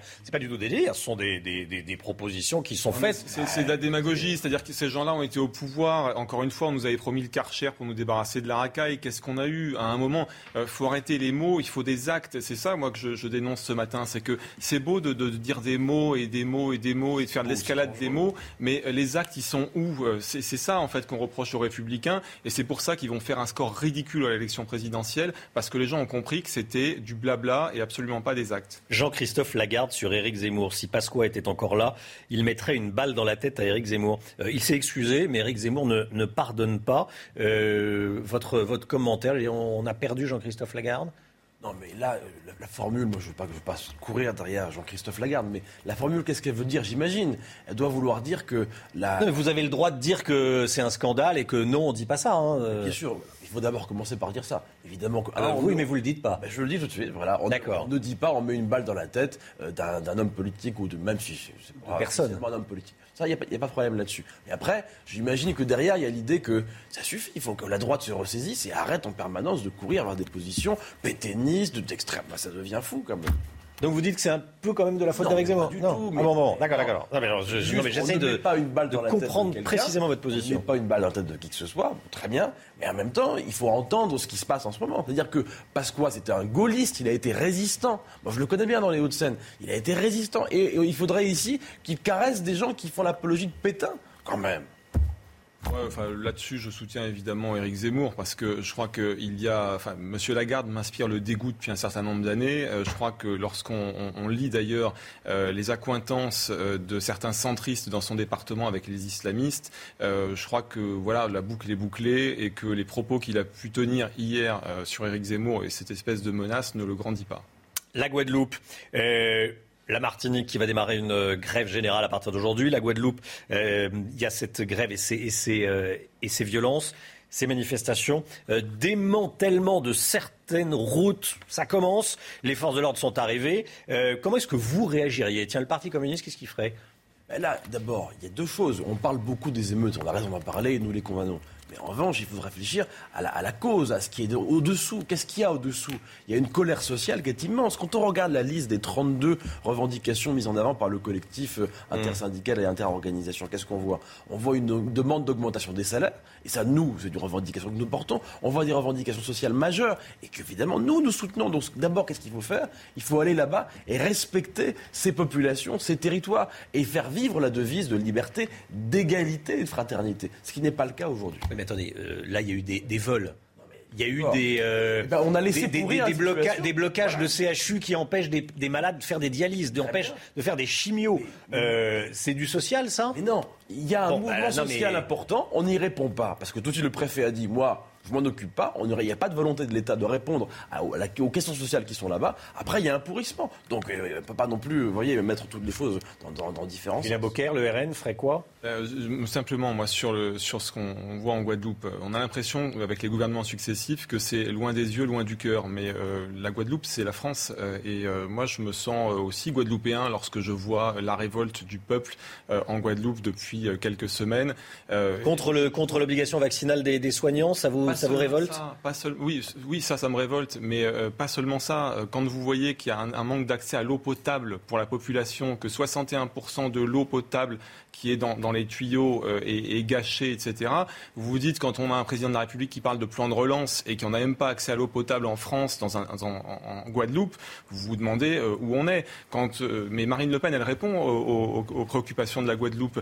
Elle parle, par exemple, de baisser la TVA de 20% à 5,5% sur le gaz, l'électricité et l'essence également, ça, c'est des propositions concrètes. Où est Emmanuel Macron, à part ses 100 euros, une fois, là, son, chèque qu'il veut donner aux, aux, gens juste avant les élections? C'est quoi ces propositions? Le RN fait des bons scores en Guadeloupe et en Martinique? Bah écoutez, de plus en plus, parce que nous, on, on, les écoute. Je crois qu'à la dernière présidentielle, Marine Le Pen a fait 25% euh, en, en, Guadeloupe. Mais en, en l'occurrence, euh, nous, nous écoutons les Français. Et ce qu'on reproche à ce gouvernement, c'est qu'il n'est pas dans l'écoute, il est dans l'agressivité. On l'a vu avec les Gilets jaunes, on le voit aussi en Guadeloupe et j'apporte tout mon soutien bien évidemment aux Guadeloupéens euh, qui sont révoltés, pas sur les violences évidemment que nous condamnons, mais sur le fond du, sujet euh, qui est un, vrai sujet de pouvoir d'achat et également euh, de, dignité également sur la, santé et sur l'accès à l'eau potable. J'aimerais qu'on regarde les, toutes dernières images de ce qui s'est passé aux Pays-Bas cette nuit, troisième nuit de violences consécutives dans différentes villes, notamment à Leeuwarden. Image euh, sélectionnés par euh, Antoine Fèvre. Les voici. Euh, est-ce que ça vous inquiète, ce qui se passe aux Pays-Bas, en Belgique et dans d'autres pays où une colère monte je pense qu'on ne peut pas, tout mettre exactement dans le même cas, parce que parfois on met les Pays-Bas et, la Guadeloupe dans la même situation. Je pense que c'est des situations qui sont différentes. Mais c'est pas ce que vous avez fait, mais en général, euh, et donc, oui, bah, bien sûr qu'on peut être inquiet de. Même si le point de départ est quand même le pass vaccinal, les mesures de restriction, bon. Oui, j'entends bien. Mais euh, non, non, mais qui est une partie de, notre la population en Europe qui soit en train de se détourner de l'esprit des Lumières, parfois avec une logique euh, conspirationniste, évidemment que ça nous inquiète, mais il faut dire que c'est un peu nourri par des gens qui parfois eh bien, s'étalent devant ce genre de mobilisation. Donc nous, et bien sûr, il y a une inquiétude à avoir par rapport à, ce qui se passe là-bas. Et je pense qu'on y répondra aussi en ayant une politique qui sape les raisonnements possibles du conspirationnisme. Qu'est-ce que je veux dire par là? Évidemment, nous, nous soutenons la vaccination, mais quand dans le même temps, les grands groupes pharmaceutiques, les trois principaux groupes pharmaceutiques, font sur la pandémie un bénéfice qui se compte en dizaines de milliards d'euros, forcément après, ça nourrit une suspicion dans le pays. Donc nous, nous sommes évidemment pour la vaccination, mais on dit pas de profit. Et contre les bénéfices. pas Mais non, parce que on ne fait pas d'argent sur la santé des gens. Et bah, si. Bah, comment ah, ça bah, si. bah, On ne fait pas d'argent sur la santé des gens depuis actuellement, quand, on vous allez chez le médecin, il y a quelqu'un qui paye, donc on fait de l'argent. Enfin, c'est pas, faire de l'argent d'ailleurs. Est-ce que c'est une entreprise marchande ou est-ce qu'on veut, ou est-ce qu'on veut développer des services qui ah, sont Une entreprise marchande, sinon c'est Cuba. Hein, excusez-moi, mais euh, avec c'est meilleur que dans certains pays. Si on veut parler de ça, quand même. Mais on fait pas de la santé. Non mais quand même si. Et ensuite, ça a des conséquences pratiques, c'est qu'en Afrique aujourd'hui, le taux de vaccination est très faible. Et pourquoi? Parce que ces gens-là n'ont pas les moyens d'être hmm. vaccinés. Ça va nourrir demain eh bien, de nouveaux variants. Et ça, ils auront des responsabilités. Julien Sanchez. Moi, ce qui m'inquiète, c'est l'infantilisation permanente des gens depuis le début de cette crise Covid. On, prend les gens pour des enfants euh, et euh, je crois qu'il faut arrêter avec cette infantilisation. Il faut, que les, gens sont responsables. Euh, il faut arrêter de dire qu'on veut peut-être confiner les non-vaccinés comme ça se passe dans, certains pays. on ne sait même pas jusqu'à quand d'ailleurs. Est-ce qu'on va vacciner les gens pendant 3 ans, 10 ans? Si ça dure 10 ans, à un moment, il faut, arrêter avec des mesures qui sont liberticides et qui sont du grand n'importe quoi et rappeler les gestes barrières, rappeler tout simplement les règles de sécurité minimales en vigueur à, appliquer. Merci beaucoup à tous les deux. Julien Sanchez, maire de Beaucaire, porte-parole du RN, et Guillaume Roubaud-Kouachi, porte-parole de Fabien Roussel, le candidat euh, du Parti communiste à la présidentielle et directeur de la revue Cause Commune. Merci beaucoup à tous les deux d'être venus ce matin sur le plateau de la matinale. Tout de suite, l'écho, on va parler des euh, premières réservations pour euh, Noël à la montagne avec Eric de Ritmaten qui a les tout derniers chiffres. Eric de Ritmaten avec nous. les premières prévisions pour les départs à Noël à la montagne. Euh, qu'est-ce que vous voyez poindre, Eric c'est l'Office, hein, c'est l'Observatoire des stations de montagne qui donne mmh. les derniers chiffres ce week-end. Alors, c'est vrai que c'est pas extraordinaire si l'on regarde la fréquentation des étrangers. Hein. Il y, a peu, il y aura peu d'anglais, pas beaucoup de personnes de, pays de l'Est. Donc, c'est ça qui plombe un peu les réservations. Les derniers chiffres donnent euh, une baisse de 6 points par rapport à la même période 2019, qui, je le rappelle, est la période de référence. Donc là, on parle de Noël à la montagne, un taux d'occupation de 61%, donc moins 6 points. C'est vrai que c'est pas terrible, c'est un peu inquiétant, mais il faut voir que d'abord, premièrement, il y a le retour quand même de la crise sanitaire hein, qui, est là. Vous avez la question du pass sanitaire qui pourrait être exigé dans les remontées mécaniques. Ça allait de toute façon dans les restaurants. Et puis surtout, bien le masque qui sera obligatoire dans les remontées et les files d'attente. Et ça aussi pour les enfants dès l'âge de 11 ans. Donc, ça, risque d'être folklorique. Hein. Mettre le masque déjà avec les mains euh, c'est compliqué, mais avec les moufles et les gants, bon. Exactement. Alors, et puis après la question de la neige, il faut espérer que cette neige arrivera. En tout cas, c'est vrai que là, pour l'instant, on est un peu en retard, disent les professionnels. Et je précise un point, c'est très très ennuyant pour la France, très ennuyeux pour la France, parce qu'il y a déjà un an et demi que ça dure, une chute considérable des recettes pour les professionnels de la montagne, et ils attendent énormément maintenant des vacances de Noël et ensuite février.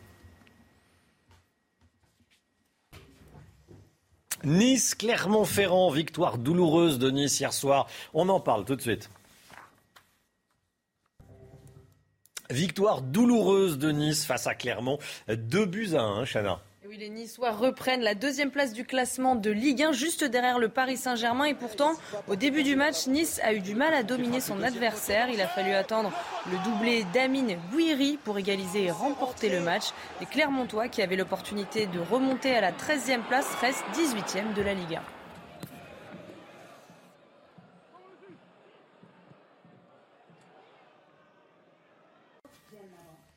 C'est News, il est 7h19. Merci d'être avec nous. Euh, tiens, regardez cette image qui nous vient euh, d'Avoria. On était à la montagne il y a quelques instants avec euh, Eric de Ritmaten. Voici ce qu'a fait le champion de moto Tom Pages. C'est fou. Hein. Euh, 135 mètres. Heureusement, il a déclenché, tout, s'est bien passé. Il a déclenché le, son, euh, parachute. Son parachute. Attends, voilà, c'est la, falaise d'Avoria. C'était il y a un mois hein, que les gens euh, qui veulent aller à la montagne soient rassurés depuis. depuis, il, il a neigé. Voilà des images folles. Euh, on va revenir sur Terre. On va parler non pas moto, mais voiture avec vous. Euh, avec vous, Pierre Chasseret. C'est dans quelques instants. On va parler des tensions sur les prix des, carburants. A tout de suite. C'est News, il est 7h26, votre rendez-vous pour les automobilistes. Bonjour Pierre Chasseret. Bonjour Romain. Euh, il y a quelques semaines, la tension sur les prix des carburants était forte. Où est-ce qu'on en est ce matin du prix des carburants? Ça n'a pas changé. Je suis vraiment choqué parce que on est tombé dans l'indifférence générale. Les prix sont remontés quasiment au plus haut. Regardez un petit peu l'indicateur de carbu.com qui relève les prix des carburants sur le territoire. 1,57€ sur le gasoil, ça monte jusqu'à 1,74€ pour le samplon 98. On est tout simplement au niveau des record et mmh. plus personne n'en parle parce que tout le monde a l'impression que le problème est réglé. Il est loin d'être réglé pour les automobilistes. Pendant le confinement, euh, le premier confinement, le, litre de gasoil était quasiment à 1 euro, 1,57 euro aujourd'hui. Euh, jamais les recettes de l'État générées par les carburants n'ont été aussi élevées en 2021 ben c'est ça en plus. C'est qu'on nous offre gracieusement un chèque de 100 euros, mais quand on regarde précisément les recettes des taxes par l'État, eh bien là, c'est la surprise. Regardez l'évolution. On n'a jamais eu autant de taxes dans les caisses de l'État. Le budget prévisionnel de l'année prochaine mmh. au Sénat prévoit même une augmentation. On va être à 18,4 milliards. Nous étions à 11 milliards en 2017. L'évolution est quand même plutôt pas mal. J'ai l'impression qu'il reste de la place quand même pour faire un petit cadeau aux automobilistes. Bon, euh, ça va peut-être donner des idées au, gouvernement. Des recettes de taxes en hausse, ça veut donc dire un carburant toujours plus cher. Si l'État ne souhaite pas baisser la, fiscalité sur les carburants, euh, est-ce que c'est pas pour privilégier l'achat de véhicules électriques, ça revient vraiment moins cher en budget consommation d'énergie, une voiture électrique Alors j'ai fait le calcul, pour 100 km en moyenne, il faut compter 4 euros. Donc grosso modo, vous êtes 60% moins cher qu'un véhicule diesel sur le kilométrage. En revanche, est-ce que vous connaissez la TIC FE encore. C'est le petit frère. Mais je, me disais bien. La TICPE. C'est le petit frère de la TICPE. La TICPE, c'est pour les produits énergétiques, dont le carburant. La TICFE, c'est cette nouvelle taxe qui arrive sur l'électricité et qui viendra bientôt prendre et ponctionner directement une taxe sur ceux qui font le plein des véhicules électriques. Bien évidemment, l'État va récolter 47 à 48 milliards d'euros sur les taxes carburant. Vous imaginez bien qu'ils ne peuvent pas se permettre, si l'automobile devient électrique, de passer de 48 milliards à zéro. En tout cas, un petit geste pour les automobilistes sur la taxe taxe carburant. Ce hmm. serait pas mal en cette rentrée parce que nous, à l'association 40 millions d'automobilistes, on sent la vague monter, on sent l'odeur de l'essence et il va vraiment falloir que les politiques reviennent sur cette question fondamentale. Pierre Chasseret, tous les matins dans la matinale. Euh, merci Pierre, reste avec nous. Le temps, Alexandra.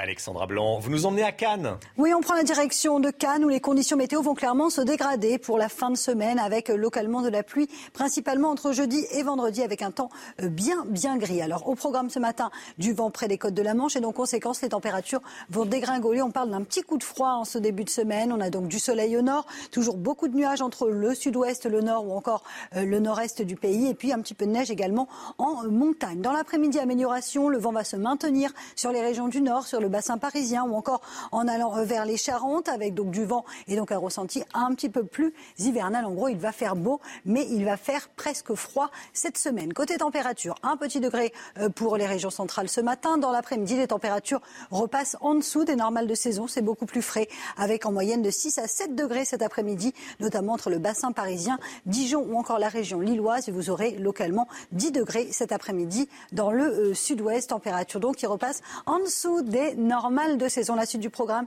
intempéries prévues à partir de mercredi autour du golfe du Lion, notamment sur le Roussillon. CNews, il est 7h30. Merci d'avoir choisi CNews pour démarrer votre journée. La cinquième vague en France, les hôpitaux s'y préparent. Le taux d'incidence dans le pays flambe. On sera avec le professeur Amouyel à 7h50. Soyez là. L'édito politique de Jérôme Béglé. Bonjour Jérôme. Vous allez revenir évidemment sur le débat des candidats à l'investiture LR pour la présidentielle. C'était hier soir sur CNews. 2h50 de débat. Vous l'avez peut-être regardé. Qui a gagné Qui a perdu euh, Quel candidat le plus marqué de points Quelles mesures retenir on va y revenir dans un instant. Et puis, avec Olivier Benkimoun, on va parler de Black et Mortimer qui fêtent leurs 75 ans. Cette information tombée dans la nuit en Guadeloupe, le déblocage des barrages a commencé. Les manifestants contre la vaccination obligatoire des soignants avaient bloqué des axes routiers durant tout le week-end. Hein, Chana? Et oui, face à ces euh, manifestations et ces nuits d'émeutes, le gouvernement emploie les grands moyens. Une cinquantaine de membres du GIGN et du RAID ont été envoyés sur place pour rétablir l'ordre. Alors que se, passe, t il sur place? Reportage signé Vincent Fernandez. Sur les routes, le nettoyage a commencé. Des barrages bloquant la circulation sont détruits. Dans les rues, les affrontements et pillages de la veille laissent des traces. Depuis une semaine, des pharmacies sont attaquées des bâtiments incendiés, des magasins vandalisés et cambriolés. C'est un sentiment de dégoût, euh, c'est un sentiment de nerf aussi, parce que avec tout ce qu'on a subi cette année, euh, on n'avait pas besoin de ça. Face à l'embrasement de la situation, des renforts de policiers et gendarmes sont arrivés sur place, dont 50 membres du GIGN et du RAID. Ces émeutes, transformées en conflit social, ont pour origine l'obligation vaccinale pour les soignants. Je suis là en tant que soignante, en tant qu'individu qui revendique le droit de faire au choix de ce qu'il prend comme médicament, qui, fait un droit, qui, qui revendique le droit de faire ce qu'elle veut avec son corps. Ces dernières nuits, au moins 38 personnes ont été interpellées. 30 seront jugées en comparution immédiate aujourd'hui. Et puis un appel à la grève générale débute euh, aujourd'hui en Martinique. On ne sait pas encore quelles actions concrètes vont être menées sur le terrain, hein, Chana. En revanche, parmi les revendications des syndicats, on trouve la fin de l'obligation vaccinale, la hausse des salaires, la baisse des prix des carburants et du gaz. Ils réclament aussi la prise en charge totale des tests chlordéconémie qui permet de détecter un pesticide largement utilisé dans les années 70 et suspecté d'être responsable de plusieurs maladies, notamment le cancer de la prostate ce drame aux États-Unis, euh, une parade de Noël dans le Wisconsin, euh, Virodrame, un premier bilan qui vient de tomber, euh, fait état de 5 morts et de 40 blessés. Vous allez voir une grosse voiture passer à toute vitesse le long de cette parade de Noël. On ne connaît pas encore les motivations du conducteur, mais le, véhicule suspect a été retrouvé. Une enquête est en cours le dernier bilan qui vient de, tomber, donc 5 morts et 40 blessés. Un débat pour convaincre. Hier a eu lieu le troisième débat entre les cinq candidats eh, au Congrès des Républicains. C'était sur CNews, bien sûr. Valérie Pécresse, Xavier Bertrand, Eric Ciotti, Michel Barnier, Philippe Juvin ont échangé pendant presque trois heures. Eh, plusieurs mesures sur la sécurité notamment. J'aimerais qu'on les, on les voit. On en a sélectionné une par candidat. Mise en place des peines de prison de courte durée pour Philippe Juvin, territorialisation euh, des peines pour Valérie Pécresse, rétablir un service militaire et de sécurité obligatoire pour six mois pour Michel Barnier, réduction drastique de l'immigration Xavier Bertrand. envoyer l'armée dans les quartiers difficiles pour Éric Ciotti. Notez que Laurence Ferrari va recevoir à 8h15 Valérie Pécresse. Jérôme Béglé avec nous. Jérôme, qu'est-ce que vous retenez du débat d'hier soir entre les candidats? Bah, de ce débat, je me suis posé une question, euh, Romain. Quelle autre formation politique euh, peut-elle se payer le luxe de trouver cinq de ses représentants débattant paisiblement, sans s'invectiver, en partageant un socle commun de convictions, de connaissances des dossiers et d'expérience eh ben, pas au Parti Socialiste, pas à Europe Écologie Les Verts, pas à La République En Marche, pas non plus au Rassemblement National. Il manque chez les uns ce minimum d'affectio societatis et chez les autres ce minimum de compétences à même de séduire les électeurs. Hier soir, la droite s'est livrée à un exercice d'intelligence collective. Elle a voulu montrer qu'elle était prête, prête à revenir au pouvoir, prête à l'exercer tout de suite avec un programme bien huilé, euh, avec des élus suffisamment au fait des réalités pour ne pas avoir la main qui tremble. Hmm. Deuxième réflexion. Les sujets de prédilection de la droite sont aujourd'hui ceux qui tiennent le plus au cœur des Français. Sur la sécurité, l'exécution des peines, la présence de l'armée éventuellement dans les territoires, les moyens accordés à la police, l'immigration, le laxisme généralisé. Nos concitoyens sont devenus intraitables et optent pour une tolérance zéro, comme l'ont montré les enquêtes d'opinion révélées hier soir. Du pain béni pour les débatteurs qui ont pu laisser libre cours à leur inventivité, Romain. Alors, dans le détail, comment est-ce que vous avez trouvé les, débatteurs? Qui a marqué des points? Qui a perdu euh, des plumes? On va les faire un par un.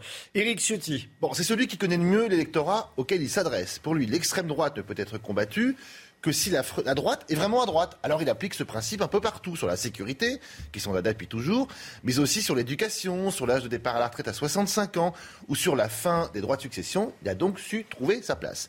Philippe Juvin, lui, il a montré qu'il n'était pas qu'un professeur de, médecine. Hmm. Maire de la Carène Colombe depuis 20 ans, il connaît les problèmes concrets des Français et n'a pas fait d'un pas sur ce grand examen.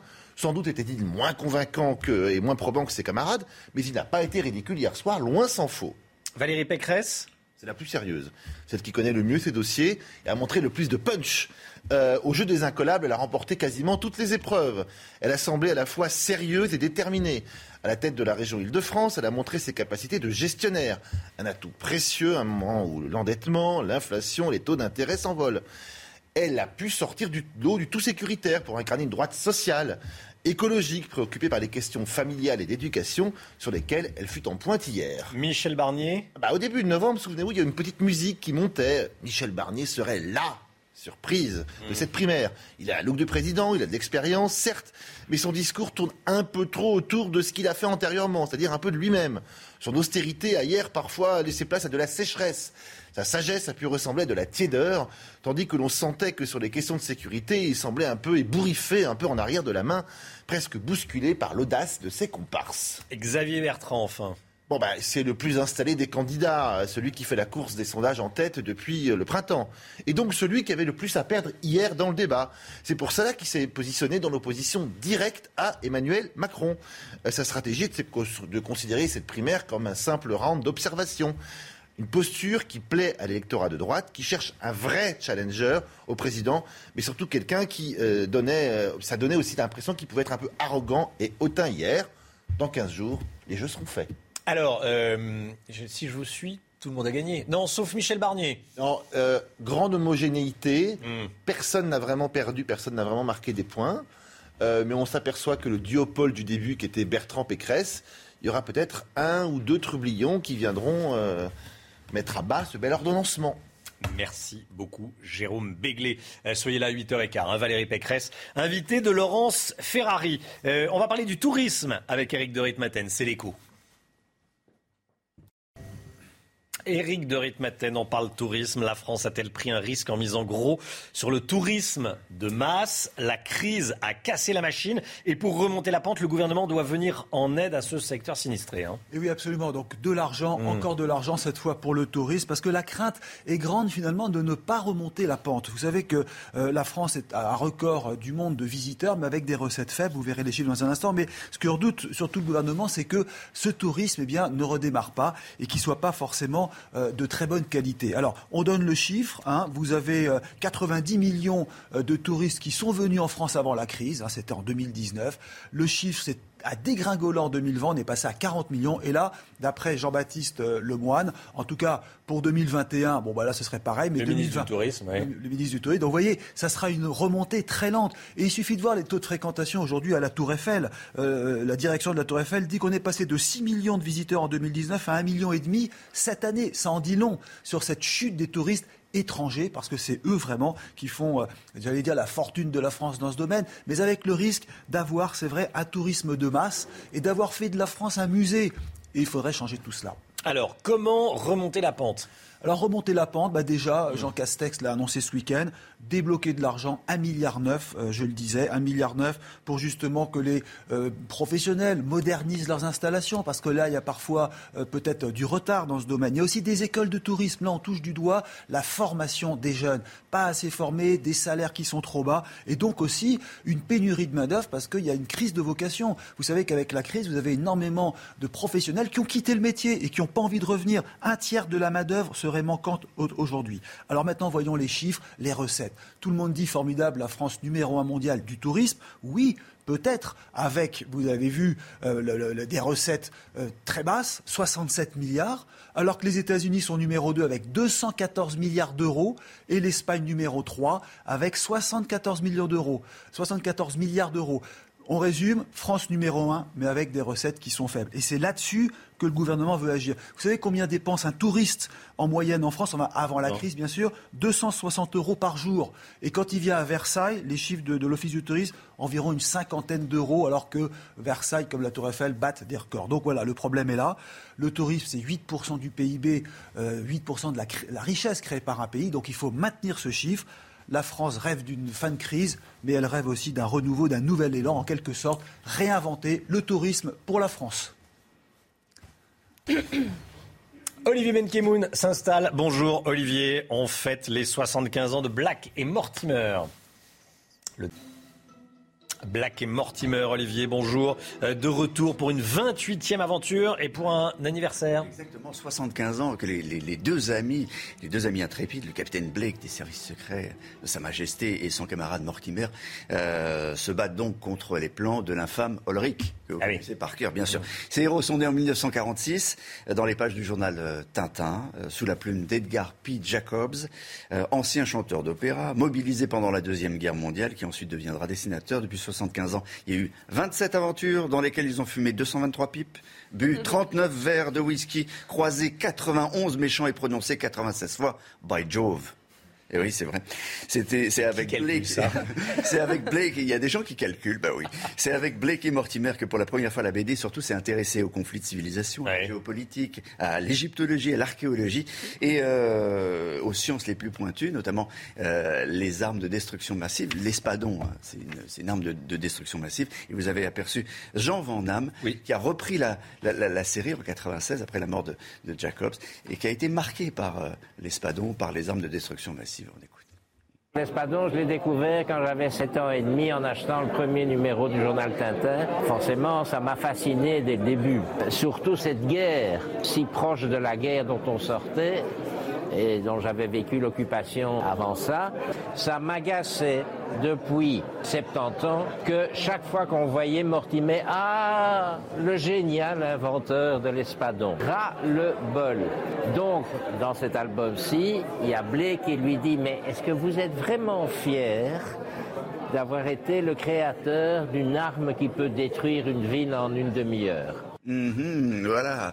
Vous avez compris que Jean Van Damme signe le, tome 28 donc des, aventures de Blake et Mortimer, le, dernier espadon, qui fait référence évidemment au, premier tome de, de, ces aventures. Alors cette fois-ci, on a affaire à des terroristes qui veulent détourner les fameux espadons qui étaient cachés quelque part au Pakistan, les détourner pour les faire percuter Buckingham Palace, mmh. commettre un attentat. Alors ce qui a été un vrai projet, qui a échoué, un projet de l'IRA, de l'armée républicaine irlandaise, euh, allié, allié aux nazis. L'IRA allié aux nazis, c'est un vrai projet, écoutez. L'IRA, en connivence avec les revanchards nazis, nous sommes en 1948, prépare un vieux projet qui datait des années 40 de faire sauter le palais de Buckingham, et de préférence avec toute la famille royale dedans. Eh bien oui, de préférence avec est-ce qu'ils vont réussir ou pas, vous le saurez en lisant le dernier espadon. Le dernier espadon. Voilà, c'est chez, chez, chez Dargo. CNews, il est 7h45. Merci d'avoir choisi CNews pour euh, démarrer cette journée. Regardez cette image, c'est une image de la soirée. Dimitri Payet euh, qui, qui s'apprête à tirer un corner dans le stade de, Lyon à, à Dessine. C'est le match OL-OM. Et un supporter lyonnais lui jette une bouteille d'eau qu'on devine à droite. Elle arrive sur l'arrière du crâne. Il est euh, blessé, il est choqué, euh, c'est normal, ça se fait pas, c'est scandaleux. C'est au bout de 5 minutes de, minutes de, jeu, le match n'a jamais repris. Il a été question qu'il reprenne, il n'a finalement jamais repris. Euh, colère et indignation euh, générale, la ministre trouve ça inadmissible. est-ce qu'on est-ce que les sanctions suite à ce type de violence sont suffisantes, sont efficace ben, On pose la question ce matin. Voilà, je voulais vous montrer euh, cette image, on vous la montre depuis le début de la matinale. Et puis, dans un instant, on est en direct avec le professeur Amouyel. La cinquième vague est là, l'épidémie repart de façon fulgurante, nous dit Gabriel Attal. Il était sur CNews ce week-end, on en parle avec le professeur Amouyel. À tout de suite. C'est News, il est 7h53. Bienvenue à tous. Merci d'être avec nous, professeur Philippe Amouyel, en direct, professeur de santé publique au CHU de Lille et directeur de la fondation euh, Alzheimer. Bonjour, professeur. Merci euh, d'être là. Je voulais vous avoir ce matin, euh, évidemment. On a entendu ce week-end sur CNews Gabriel Attal, le porte-parole du gouvernement, dire que cette épidémie repart de façon fulgurante. Est-ce que c'est ce que vous constatez? Oui, la montée actuellement de la courbe épidémique est dans sa phase d'accélération. C'est très net et accélération extrêmement rapide par rapport aux chiffres qu'on a connus la semaine dernière, hein, plus 80% de nouveaux cas. Alors heureusement pour le moment, les hospitalisations et les entrées en réanimation ne suivent pas ce rythme. Donc on a maintenant une quinzaine de jours pour essayer de limiter euh, ce passage de la contamination à l'hospitalisation, essentiellement en limitant euh, tout ce qui pourrait favoriser la circulation du virus, du SARS-CoV-2, mais également des autres virus. Est-ce que vous voyez cette cinquième vague dans vos services? Non, pas encore, hein, objectivement pas encore, si ce n'est dans même pas de frémissement, même pas de frémissement. Alors, il y a une augmentation du nombre des cas, mais rien à voir avec ce qu'on a pu connaître euh, il y a un an. En revanche, il y a quand même au niveau des, services de pédiatrie une augmentation liée à cette augmentation du nombre des bronchiolites en particulier. Hmm. Euh, est-ce qu'avec la vaccination, on va dire pour tous, parce qu'on semble s'y diriger. Les plus de 65 ans, c'est lancé, les plus de 50 ans aussi. Euh, les autorités de santé donnent leur euh, go, leur feu vert pour les plus de 40 ans, et ça sera probablement assez rapidement pour tout le monde. Euh, vaccination et respect des gestes barrières, on va éviter un reconfinement, des mesures drastiques? Alors je crois que pour le moment, dans l'état de la France, le reconfinement n'est vraiment pas à l'ordre du jour. Déjà, euh, quand on était au mois de mai-juin, où on a eu ces pics, y compris en juillet, on n'a pas eu heureusement de, reconfinement. En revanche, le risque, c'est un effet sur l'hôpital qui est extrêmement fatigué, qui sort de quatre vagues.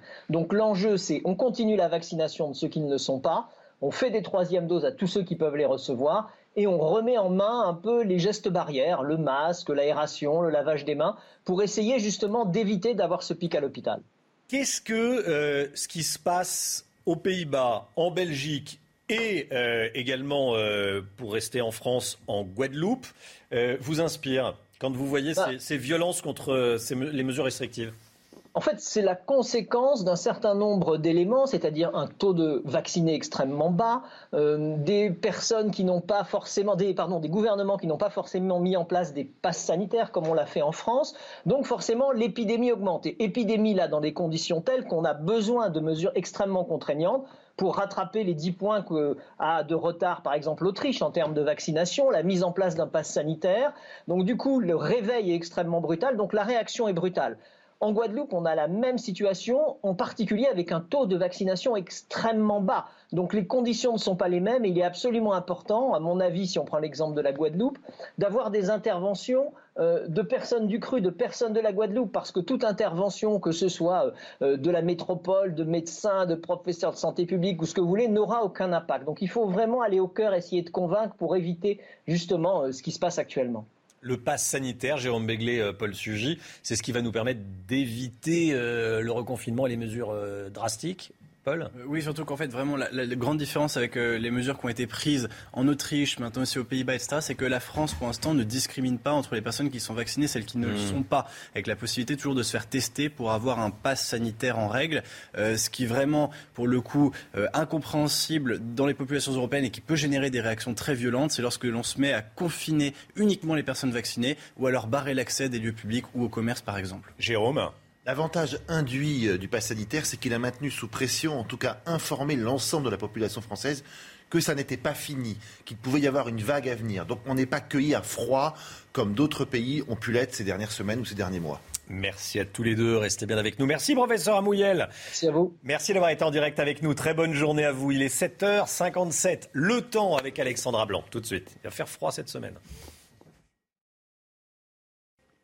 Ravi de vous retrouver avec des conditions météo beaucoup plus hivernales cette semaine. Néanmoins, le soleil va revenir sur les régions du Nord parce qu'on n'a pas vu beaucoup le soleil, hein, euh, notamment hier entre le bassin parisien et la région lilloise. Retour d'un temps plus sec et plus ensoleillé avec néanmoins la bise qui sera donc bel et bien au rendez-vous entre les côtes de la Manche, la Vendée ou encore le bassin euh, parisien. Et donc le ressenti restera beaucoup plus hivernal. Partout ailleurs, un temps très nuageux ce matin. On a localement euh, quelques petits flocons de neige entre les Pyrénées, le Massif central ou encore le Nord-Est. Mais dans l'après-midi, regardez de plus en plus de soleil avec le vent qui va se maintenir et d'ailleurs se renforcer avec des pointes de l'ordre de 60 à 70 km par heure. Et puis on aura toujours quelques petits nuages entre les régions centrales ou encore le nord-est. Plein soleil également euh, dans le sud et un temps un petit peu plus voilé pour la Corse. Côté température, c'est un petit peu frais ce matin, seulement un petit degré pour Clermont ou encore pour le Puy, 5 degrés en moyenne entre Toulouse et Bordeaux, 3 degrés pour la région lilloise et dans l'après-midi, on repasse clairement en dessous des normales de saison avec 7 degrés pour la Lorraine ou encore pour l'Alsace, seulement 10 petits degrés le long de la Garonne, tandis que vous aurez 17 degrés à Ajaccio ou encore à Nice. Pour la suite du programme, attention, risque d'intempéries, on insistera bien là-dessus pour les journées de mercredi et de jeudi autour du golfe du Lion, principalement euh, sur le Roussillon, avec de fortes pluies attendues.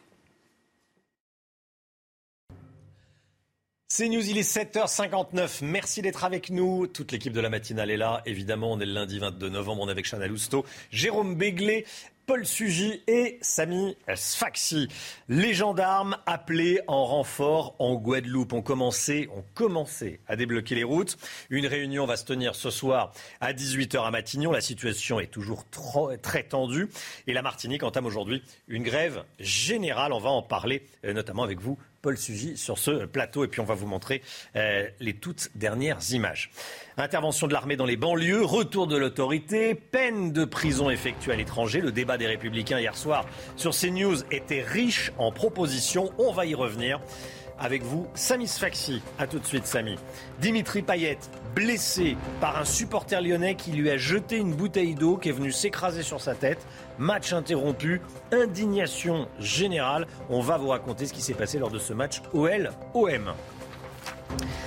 Un débat pour convaincre. Le troisième débat des Républicains s'est tenu hier soir sur CNews et Europe 1. Immigration, identité, euh, pouvoir d'achat parmi les mesures phares. Regardez, on va les découvrir ensemble et redécouvrir bien sûr la mise en place euh, de peines de prison de courte durée pour Philippe Juvin, la territorialisation des peines pour Valérie Pécresse, le service militaire rétabli et service de sécurité obligatoire pour six mois pour Michel Barnier, réduction drastique de l'immigration pour Xavier Bertrand, envoyer l'armée en appui dans les quartiers difficiles pour Éric Ciotti. Euh, avant de vous écouter, Samy Sfaxi, retour sur ce débat avec Ose Lamunal. Pendant plus de 2h30, les échanges entre les cinq candidats ont été cordiaux, respectueux. Valérie Pécresse a raison sur la question du droit de propriété. On a d'autres moyens qu'on doit renforcer, comme l'a dit Philippe.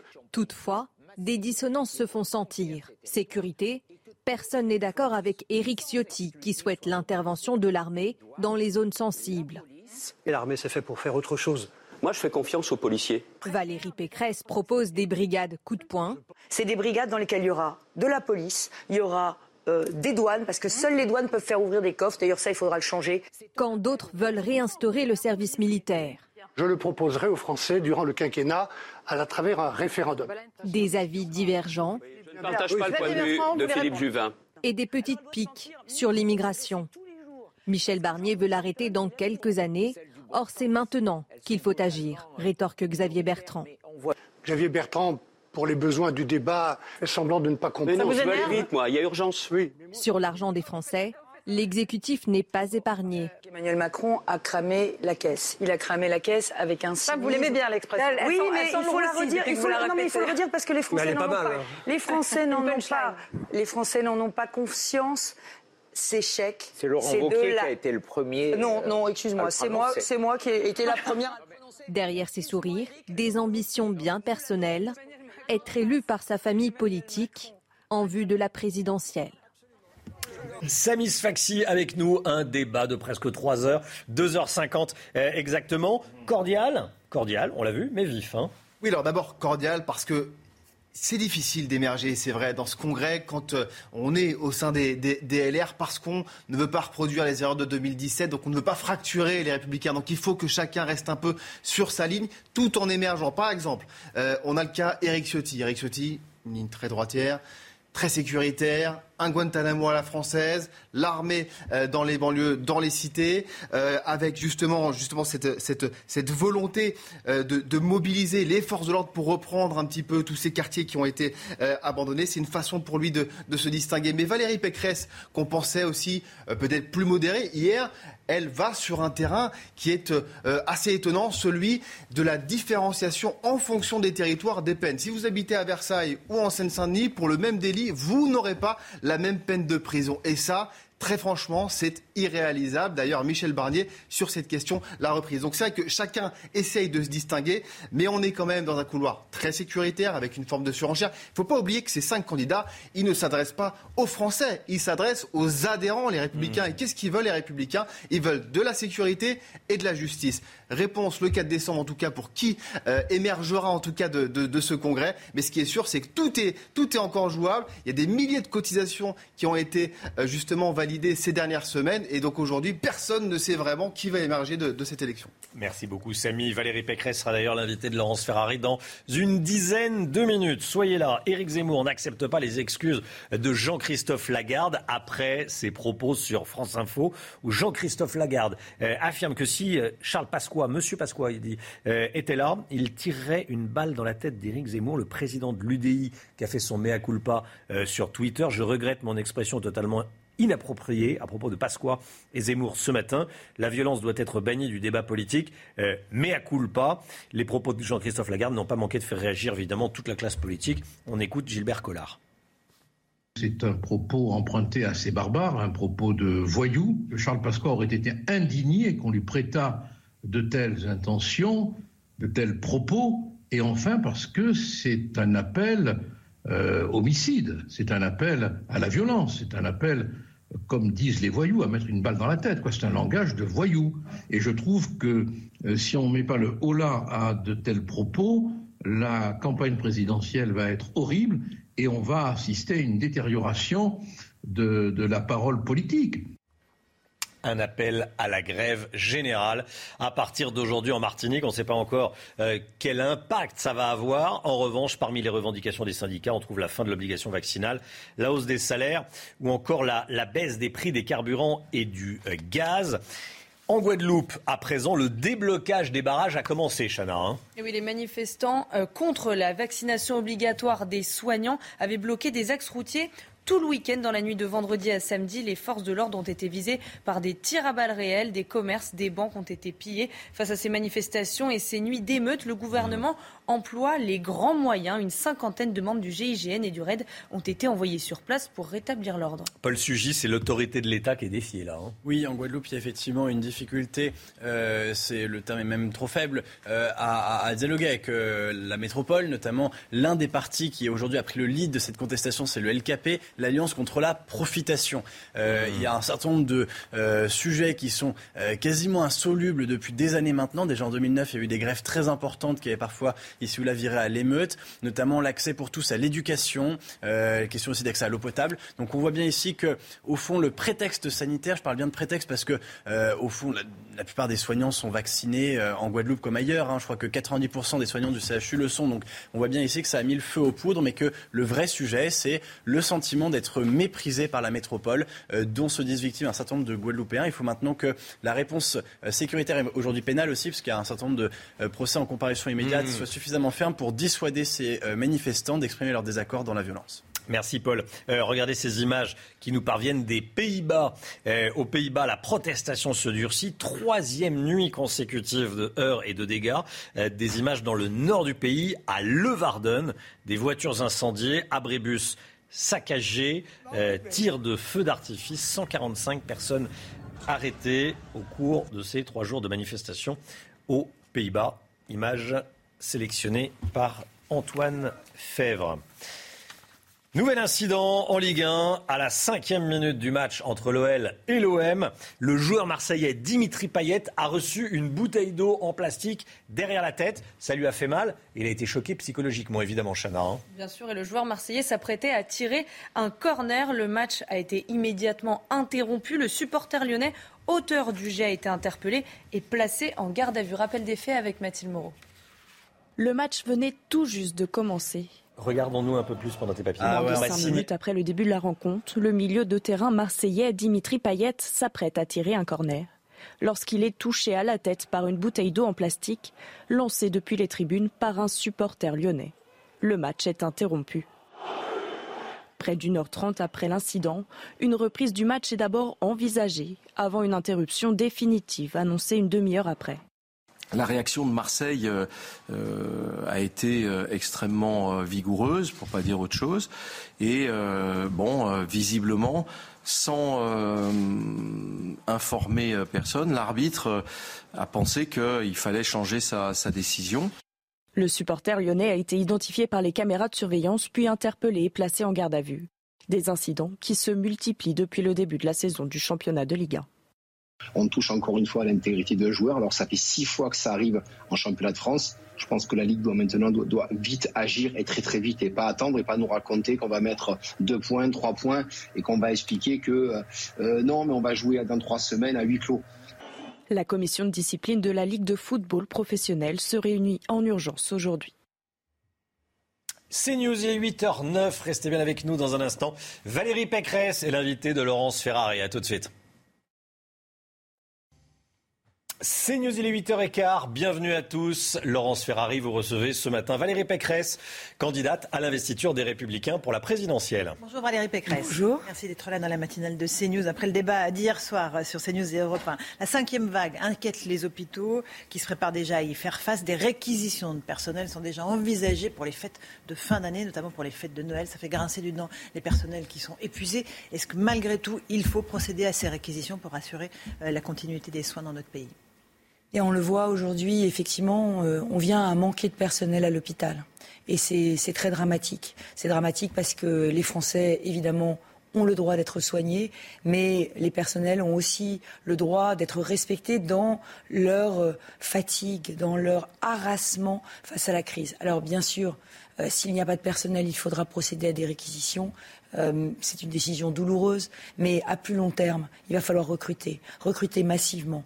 25 000 personnels de plus pour l'hôpital, pour arrêter de fermer des urgences, pour arrêter de fermer les hôpitaux de proximité, parce qu'aujourd'hui, vous le savez, la désertification médicale frappe tout notre pays et on a des millions de Français qui n'ont plus de médecins traitants et qui se retrouvent euh, à une heure euh, d'un hôpital. Et ça, c'est pas possible. L'aggravation de la crise sanitaire provoque des flambées de violence ici ou là. L'Autriche, le premier pays euh, européen à reconfiner sa population, de Rotterdam à Bruxelles, en passant par Vienne, partout il y a la même colère face aux restrictions. On a l'exemple de la Guadeloupe aussi, où la tension est un peu retombée cette nuit euh, avec l'envoi de forces de police armées. C'est un ras-le-bol des peuples face aux restrictions ou c'est autre chose? C'est un malaise qui est un peu plus large sur la Guadeloupe, je pense, parce que le problème est quand même spécifique, je pense évidemment qu'il faut ramener l'ordre, ramener l'ordre très vite. Et il faut évidemment des renforts sécuritaires. Mais il y a aussi un aspect sanitaire. Et là aussi, euh, il faut convaincre, il faut persuader, il faut prendre le temps et il faut s'appuyer sur les élus de terrain. Euh, moi, ce que je regrette en Guadeloupe, j'ai eu le président de région, Harry Chalus, au téléphone. Ce que je regrette, c'est que le président de la région, les élus, n'aient pas été associés. Parce que quand on demande à des pompiers, à des soignants de se faire vacciner, bah, il faut aller les convaincre. Surtout dans ces territoires d'outre-mer qui ont malheureusement connu la tragédie du chlordécone, c'est-à-dire la tragédie euh, d'un empoisonnement des sols qui a été masqué dans son ampleur Et donc, il y a une méfiance vis-à-vis de l'État central. Et donc, la présidence verticale, ça marche pas. Et il faut utiliser les relais de confiance, les médecins de famille, les élus, pour pouvoir convaincre. Martinique appelle à une grève générale. Est-ce que vous pensez qu'il y a une euh, possibilité que ça fasse, tache d'huile pardon? Je ne le souhaite vraiment pas pour ces territoires, parce que malgré tout, euh, vous le savez, il y a la crise pandémique, mais il y a aussi la pauvreté. Et euh, quand on met à plat un système économique, eh bien, on se retrouve avec encore plus de pauvreté. Donc je souhaite que la situation retrouve la normale.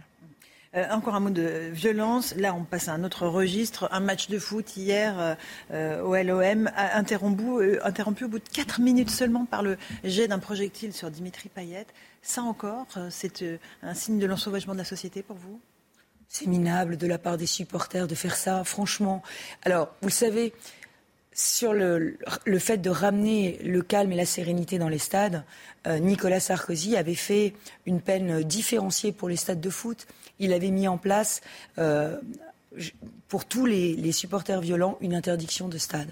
Eh bien, je crois que vraiment, il faut que les présidents de clubs s'y mettent tous. On ne peut pas accepter ces actes de violence parce que, évidemment, il n'y a pas que les joueurs qui les subissent, Dimitri Payet, mais il y a aussi les spectateurs qui regardent, toute la jeunesse de France qui regarde ces matchs et qui se dit, eh ben voilà, euh, impunité zéro, dans notre pays, on peut faire tout ce qu'on veut et on peut même, y compris, jeter des bouteilles sur les joueurs de foot. Alors justement, vous parlez de différenciation des peines, une des mesures que vous avez proposées hier. Expliquez-nous en quoi cela consiste. Euh, vous, vous voulez augmenter euh, la peine que l'on risque pour une infraction commise dans des zones spécifiques. Quelles zones et quelle aggravation de la peine?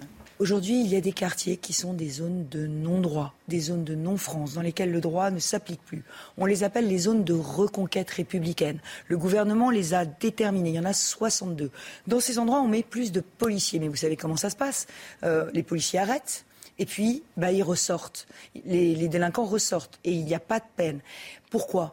Eh bien parce que les peines ne sont pas suffisantes. Donc non seulement il faut augmenter les policiers dans ces quartiers, mais il faut aussi, si on veut les reconquérir, augmenter les sanctions. Et c'est pour ça que je propose l'aggravation des peines lorsque des délits sont commis ou des crimes sont commis dans ces zones de reconquête républicaine. Parce que je veux éradiquer la violence, parce que je veux qu'on ne puisse plus dire que dans notre pays, la France, il y a des zones de non-droit. On ne crée pas des deux catégories de citoyens ceux qui habitent dans les quartiers euh, sensibles et eux, ils auront une peine plus lourde et ceux qui habitent dans les ah, quartiers aisés euh, qui ont moins de. D'abord, c'est pas des quartiers sensibles, c'est des zones de reconquête républicaine. En bon français dans le texte, c'est des carrefours, des carrefours du deal et de la fourgue et de tous les trafics. Et dans ces quartiers, il y a des habitants qui y habitent. Et moi, j'y suis allée dans ces quartiers. Et quand vous voyez les habitants, la seule chose qu'ils vous disent, ramenez-nous l'ordre, ramenez-nous la sécurité, virez-nous les dealers, sortez-nous de là. Sortez-nous de là, ça veut dire prenez des mesures. Alors oui, peut-être ma mesure, elle choque. Mais franchement, est-ce que vous ne pensez pas qu'il faut, qu'il faut donner un grand coup de poing, non seulement je mettrai les sanctions différenciées, des sanctions plus graves, mais aussi des brigades coup de poing dans ces quartiers, avec des policiers, avec des juges et avec le soutien, s'il y a des troubles, de l'armée qu'on pourra utiliser avec euh, le génie pour sécuriser la zone. Donc oui à la reconquête de ces territoires, parce que c'est un symbole pour la République. Si nous, si nous continuons d'avoir 62 zones reconnues comme des zones de non-droit sur le territoire, ça veut dire que l'État est impuissant. Et avec moi, l'État ne sera plus impuissant. Augmentation euh, des peines dans ces zones-là, mais donc forcément, euh, on met le paquet sur la prévention et sur toutes les actions qui permettent de, prévenir d'arriver à la violence ah mais de toutes les façons, les actions de prévention sont absolument indispensables partout. Et ça commence à l'école. Parce que la chaîne d'autorité, elle commence à l'école. À l'école, malheureusement, vous le savez, de plus en plus de manque de respect des profs, d'indiscipline, de plus en plus de bandes violentes s'affrontent. Et moi, je ne veux plus cela. Je veux refaire de l'école un sanctuaire. Ça veut dire quoi? Ça veut dire qu'il faut faire du décrochage scolaire la grande cause du futur quinquennat. Parce que quand un jeune décroche, ben c'est là qu'il commence à mettre le souk dans l'école ou alors à être absentéiste, c'est-à-dire à rejoindre les réseaux de dealers dans son quartier. Donc la discipline à l'école et la lutte contre le décrochage scolaire. Quand un élève est très perturbateur à l'école, eh bien il faut qu'il soit exclu et il ne faut pas qu'il soit réintégré. Il faut qu'il soit accueilli dans des classes relais dans des, structures de réinsertion scolaire. Il ne faut pas qu'ils reviennent. Vous savez, il y a un système qui s'appelle les poly-exclus. Et c'est toujours la même chose. On exclut d'un établissement, on réinscrit dans un autre. Comment voulez-vous que les chefs d'établissement fassent fasse face à cette violence des polis exclus? Et on continue euh, le dédoublement des classes de CPCE1 qui a donné euh, de très bons résultats dans ces zones? Alors, le dédoublement des CPCE1, ça a été une bonne mesure, mais c'est une goutte d'eau par rapport à, à, la difficulté auxquelles font face les professeurs. Moi, je veux un sursaut national pour l'école. Je veux qu'on fasse une réserve éducative nationale, comme il y a une réserve de la gendarmerie nationale. On fera revenir les professeurs retraités, euh, des étudiants qui le souhaitent, euh, des, des cadres, pour faire en rémunérer du soutien scolaire gratuit dès le primaire pour les enfants. Parce que le sujet, c'est vraiment le décrochage. Et comment est-ce qu'on fera la transmission des fondamentaux, l'apprentissage du français et des maths sera la première des priorités. Deux heures de plus de français, une heure de plus de maths par semaine, de la poésie, des dictées et un examen d'entrée en sixième pour être sûr que les fondamentaux sont acquis au collège, plus de collège unique. Si on ne réussit pas l'examen, on rentre en sixième de consolidation et on vous redonne du français et des maths. Parce que je vous le dis là encore, l'élève qui décroche, c'est l'élève qui va perturber les cours, c'est l'élève qui va sadiser euh, les, les camarades qui sont bons en classe. Moi, ce que je souhaite, c'est une école de l'excellence, de l'exigence et aussi une école de l'ascenseur social. Avez pas mal de mesures concernant les jeunes, un revenu jeune actif que vous avez mis en place en Ile-de-France. Plus globalement, le, sujet de la jeunesse, c'est aussi le sujet de l'abstention. Ils sont majoritairement abstentionnistes. Comment les réintéresser à la chose politique? Comment faire en sorte que euh, leur taux d'abstention baisse et qu'ils soient présents pour les prochaines échéances électorales et qu'ils choisissent l'avenir de leur pays eux aussi? Eh bien, il faut leur parler de leur avenir. Alors évidemment, l'avenir, c'est l'avenir de la planète, parce qu'ils sont très angoissés par tout ce qu'ils entendent sur euh, ce qui va se passer, sur le dérèglement climatique, sur la planète qu'on va leur laisser. Et donc il faut leur parler d'écologie, mais d'une écologie des résultats. Moi, vous le savez, je ne suis pas pour l'écologie punitive, je ne suis pas pour cette écologie des restrictions qui est contre toute, toute l'économie, qui est contre tout ce qui est pour. Moi, je ne suis pas pour l'écologie du blocage. Mais une écologie des résultats, c'est les associer aussi à, la constatation des résultats. C'est se mettre des indicateurs de pollution, des indicateurs euh, de baisse des gaz à effet de serre dans l'habitat, dans euh, les transports, dans l'industrie, dans l'agriculture, les associer à ces résultats et leur montrer que la politique peut améliorer les choses et peut changer leur planète. Vous avez aussi beaucoup parlé euh, euh, de l'État qui crame la caisse, le gouvernement actuel de Jean Cassex qui crame la caisse. Euh, vous, encore une fois, vous n'auriez pas soutenu les entreprises tout au long de cette crise du Covid? Qu'est-ce que vous auriez fait? Oui, j'aurais soutenu les entreprises. Mais quand je dis cramer la caisse, c'est depuis juillet dernier, après la crise Covid. Vous savez, le Sénat a mis en place un compteur du Sénat. Le compteur du Sénat, c'est toutes les décisions de dépenses qu'a pris Emmanuel Macron depuis juillet. 42 décisions 25 milliards d'euros de dépenses. Ces chèques, c'est de la dette. Emmanuel Macron n'a fait aucune économie sur les gaspillages de l'État, aucune économie sur les doublons, les strates administratives, mais en revanche, il fait des chèques. Alors, euh, bah, il faut que les Français le sachent.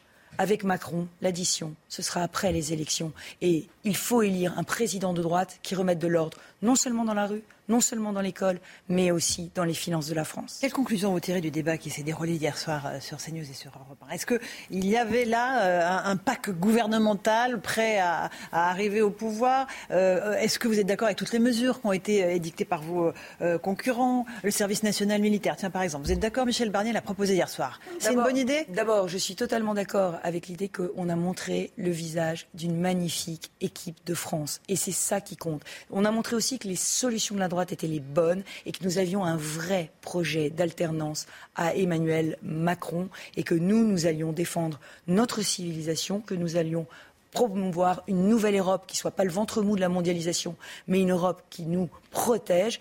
Mais il y a aussi des nuances, vous l'avez dit. Et je pense que mon projet est beaucoup plus réformateur. Parce que là aussi, on ne peut pas être le parti de la démagogie. On ne peut pas annoncer des dépenses et des dépenses et des dépenses. Moi, je dis que je veux revaloriser le travail de 10%. Eh bien, pour le faire, j'économise et je dis que je supprime 200 000 fonctionnaires, que je débureaucratise. La vérité, la vérité aujourd'hui, c'est que nous sommes dans un enfer bureaucratique qui empêche les entrepreneurs d'entreprendre, qui fait, qui fait fuir les chercheurs, qui fait fuir aussi nos étudiants, nos jeunes. Donc il faut sortir de cet enfer. C'est pour ça que je revendique d'avoir un projet qui est gaulliste, qui est libérale aussi et qui est sociale. Et donc le service militaire proposé par Michel Barnier. Vous dites Banco, on y va, on fait un référendum? Alors moi je suis pour le service militaire volontaire aujourd'hui parce que malheureusement nos armées ont beaucoup de travail et elles ne pourront pas assumer la charge d'avoir toute une génération qui vienne au service militaire. Mais en revanche, le service militaire volontaire, ça marche et on devrait le développer. Ça permet de relever. quoi C'est 16 000 personnes aujourd'hui, 50 000 dans quelques mois? C'est, 50 000 dans quelques mois, ça c'est encore les annonces d'Emmanuel Macron. Gouvernement. Euh, le gouvernement qui est Macron candidat, qui annonce tout ce que Macron président n'a pas fait. Donc il ne faut pas les croire ces annonces-là. Non, il faut aller sur le service militaire volontaire pour tous ces jeunes qui sont ni en emploi ni en formation. Il faut leur proposer de se relever grâce à cet encadrement militaire. Et ça, c'est crédible et c'est faisable. Et l'armée, dans quelles circonstances vous l'envoyez dans les quartiers? Vous y êtes favorable ou pas? Alors En fait, d'envoyer l'armée dans certaines conditions, euh, ramener l'ordre dans les quartiers? Ce que je crois, c'est qu'il faut vraiment faire des opérations coup de poing, comme je vous l'ai dit. On ne peut plus accepter des zones de non-droit et de non-France. Alors comment on fait? C'est évidemment les policiers qui mènent l'action. Mais il va falloir mener cette, cette action en sécurisant le quartier. Et donc moi je propose une doctrine d'emploi où on fait venir le génie pour pouvoir permettre de, de, mettre en place... Le génie militaire Non, oui, le génie militaire, pour pouvoir mettre en place des engins qui permettent de, d'éviter les checkpoints, par exemple. Si les voyous mettent des checkpoints, le génie pourra enlever les voitures qui font les barrages. Je propose qu'on puisse avoir des militaires de l'opération Sentinelle qui sécurisent la zone pour permettre aux policiers d'agir sereinement. Vous avez vu sans doute le film Bac Nord qui montre comment ça se passe quand les policiers agissent dans les quartiers et à quel point ils mettent leur sécurité en danger. Donc moi, je mets l'armée, mais je la mets en appui de l'action policière. Avec une action pas à la place sur le policiers. Oui, et sur le long cours, une action policière sur le long cours, pas seulement en opération coup de poing, parce que les policiers rentrent dans toutes ces zones-là. Mais il faut qu'ils soient nombreux pour y rentrer. C'est exactement ça. Et puis surtout, il faut la sanction judiciaire. C'est pour ça que moi, je propose un plan hors sec pour la justice et que ma mesure phare en matière judiciaire, c'est de pouvoir avoir les moyens de faire des comparutions immédiates pour chaque flagrant délit. Un délit, une comparution et une sanction exécutée dans les trois mois. Il faut que la justice se mette dans une logique de résultat. Et c'est aujourd'hui, on a deux ans de stock d'affaires judiciaires non jugées. Et c'est ça l'impunité généralisée, ce que ressentent très clairement tous les délinquants et toute la jeunesse de France. C'est pour ça que la jeunesse, c'est évidemment le cœur d'un projet présidentiel. Parfois, il y a des juges qui, à 10 heures du matin, en comparution immédiate, n'ont plus de place de prison. C'est ça la réalité aussi dans les tribunaux. Oui, et alors moi aussi, mes, camarades disent on va faire 20 000 places de prison, certains disent 30 000. Le problème, c'est qu'elles sortiront pas de terre dans les deux ou trois ans qui viennent. Il faudra les construire. Donc ce que je propose, c'est quelque chose de beaucoup plus efficace, des centres fermés pour ces, ces, condamnés à des peines de prison qui n'y vont pas, des centres fermés. Euh, qu'on ouvre dans des casernes désaffectées, on réquisitionne des hôtels un peu isolés et on met sous bracelet électronique, sous surveillance de l'administration pénitentiaire, ces, euh, ces condamnés qui n'exécutent pas aujourd'hui leur peine de prison, qui rentrent avec un bracelet électronique, pardon, il est à la cheville, un bracelet électronique chez eux.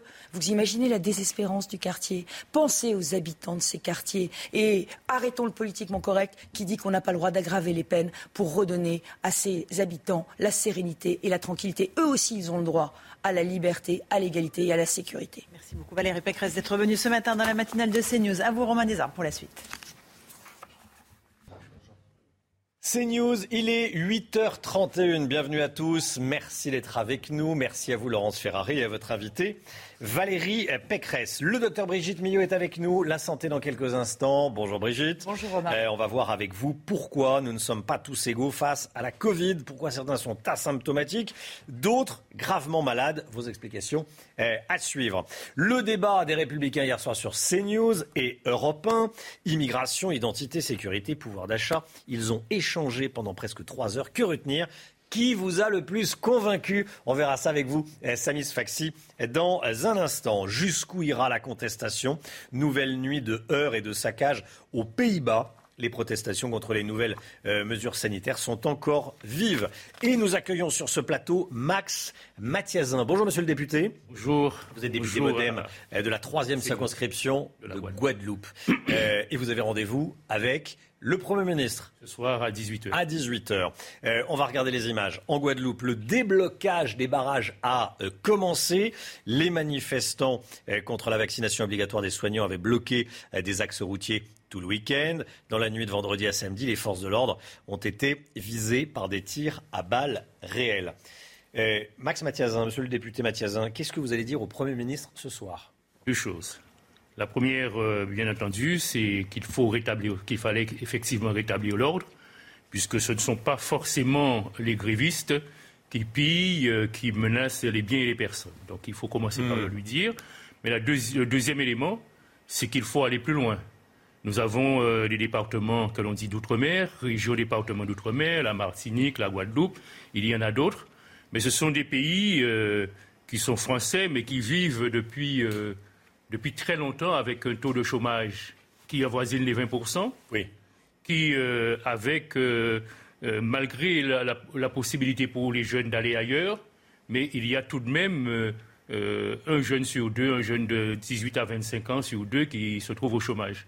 Par conséquent, euh, c'est- il faut, malgré toutes les mesures que l'on a prises depuis la départementalisation, il faut un véritable plan euh, structurel. Mais euh, tout est ces- parti de l'obligation de la vaccination pour les, pour les soignants. Et visiblement, le gouvernement ne devrait pas annoncer qu'il renonce à l'obligation de la vaccination pour les soignants. Il n'y aura pas de, de cas à part en, en Guadeloupe et probablement en Martinique. Non, mais à l'hémicycle de l'Assemblée nationale, nous avons été nombreux euh, des, parmi les ultra, députés ultramarins à dire qu'il fallait adapter euh, cette, euh, la, question de l'application du pass sanitaire.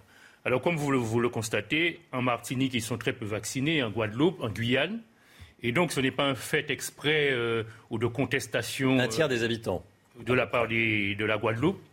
Parce que la population guadeloupéenne qui a une histoire, parce que chaque département français, euh, puisque la France, je vous le rappelle, a des territoires dans le Pacifique, euh, dans l'Atlantique, et la France a également euh, des territoires dans l'océan Indien. Pourquoi il y a cette sous-vaccination en... Et il y a cette sous-vaccination parce que depuis très longtemps, euh, il y a une défiance de la part vis-à-vis de la parole de l'État. Je vous rappelle que ce sont des colonies, ce sont des anciennes colonies à sucre essentiellement où les gens ont été esclaves jusqu'en 1848. Le deuxième élément, c'est qu'il n'y a pas si longtemps, une molécule que, que l'on avait interdit, dont on avait interdit l'utilisation aux États-Unis, dont on avait arrêté la fabrication et interdit. Il y a des ministres qui avaient signé euh, sciemment à la demande des planteurs de bananes, des gros planteurs de bananes, et on a continué à, à- à- à épandre euh, dans les bananeraies jusqu'en 93 cet insecticide. Et comme vous le savez, beaucoup de, de Guadeloupéens ont des problèmes euh, de prostate, euh, euh, des problèmes endocriniens, etc. Et les gens se méfient. Sauf que là, la vaccination, euh, c'est partout, en métropole et j'allais dire, et dans le monde entier. Oui, alors euh, il y a aussi le fait que euh, beaucoup, beaucoup de fake news ont circulé sur les réseaux sociaux. Les gens se sont attachés à cela. Et donc euh, la contestation est en partie. Mm. Et cette contestation a, a débuté avec l'application, la suspension de certains nombres Vous, de vous soignants. demandez pas le renoncement du gouvernement à la vaccination obligatoire Non, pour les parce que moi-même, j'ai été très tôt vacciné. Hmm. Je suis convaincu qu'il faut euh, le ouais. meilleur moyen de se protéger.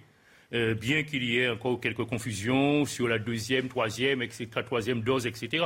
Mais je suis convaincu que c'est la meilleure façon de le faire. Merci, monsieur le député Max Mathiazin, euh, d'être venu ce matin sur le plateau de, de CNews de la matinale. Vous avez rendez-vous ce soir à 18h avec le Premier ministre. Il y aura certains élus en présentiel, comme on dit, et d'autres en, en visioconférence, euh, forcément. Merci beaucoup. Euh, bonne journée à vous et bon rendez-vous avec Jean Castex. Appel à la grève générale euh, lancé aujourd'hui en, en Martinique. hein. on parlait de la Guadeloupe là il y a quelques instants. Euh, appel à la grève générale lancé euh, pour aujourd'hui en Martinique. Hein, Chana Oui, on ne sait pas encore quelles actions concrètes seront menées. En revanche, parmi les revendications des syndicats, on trouve la fin de l'obligation vaccinale, la hausse des salaires, la baisse des prix des carburants et du gaz notamment. Un débat pour convaincre. Troisième débat des LR hier soir sur CNews et sur Europe 1. Immigration, identité, pouvoir d'achat. On va regarder les mesures phares concernant la sécurité. Euh, candidat par candidat. Euh, mise en place de peines de prison de courte durée pour Philippe Juvin. Aggravation des peines dans les zones de reconquête républicaine pour Valérie Pécresse. Rétablir un service militaire et de sécurité obligatoire pour six mois pour Michel Barnier.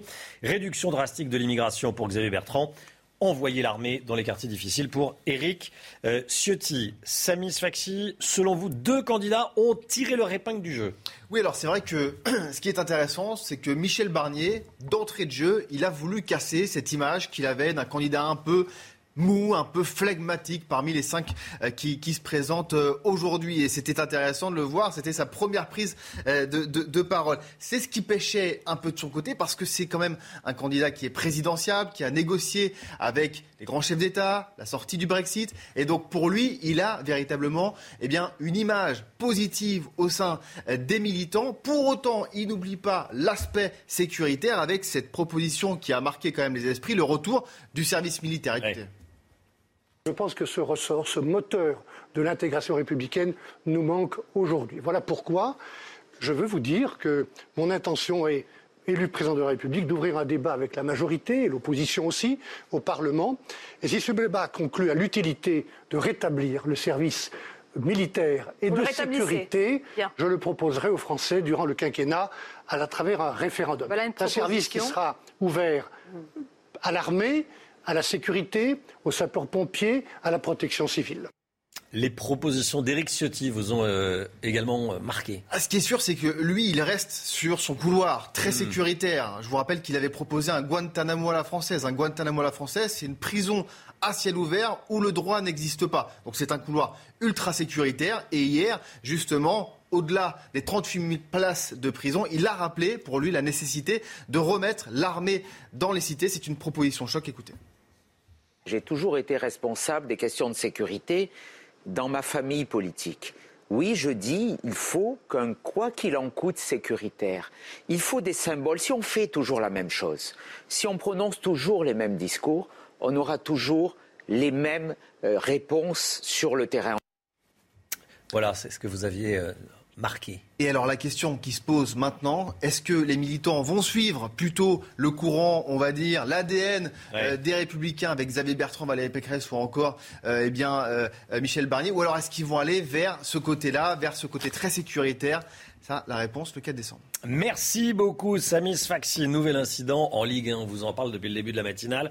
À la cinquième minute du match entre l'Olympique lyonnais et l'Olympique de Marseille, Dimitri Payet a reçu une bouteille d'eau en plastique derrière la tête alors qu'il s'apprêtait à tirer un corner. Hein, Chana du coup, le match a été immédiatement interrompu. Le supporter lyonnais, auteur du jet, a été interpellé et placé en garde à vue. Écoutez la réaction de Marc Libra, consultant CNews et ancien joueur de football une tristesse absolue. C'est, c'est pas le football que j'ai, connu. J'ai joué, euh, j'ai commencé dans les années 90 et j'ai arrêté en 2005. J'ai jamais connu ce genre d'acte. On touche encore une fois à l'intégrité de joueurs. Alors ça fait six fois que ça arrive en championnat de France. Je pense que la Ligue doit maintenant doit, vite agir et très très vite et pas attendre et pas nous raconter qu'on va mettre deux points, trois points et qu'on va expliquer que euh, euh, non mais on va jouer dans trois semaines à huis clos.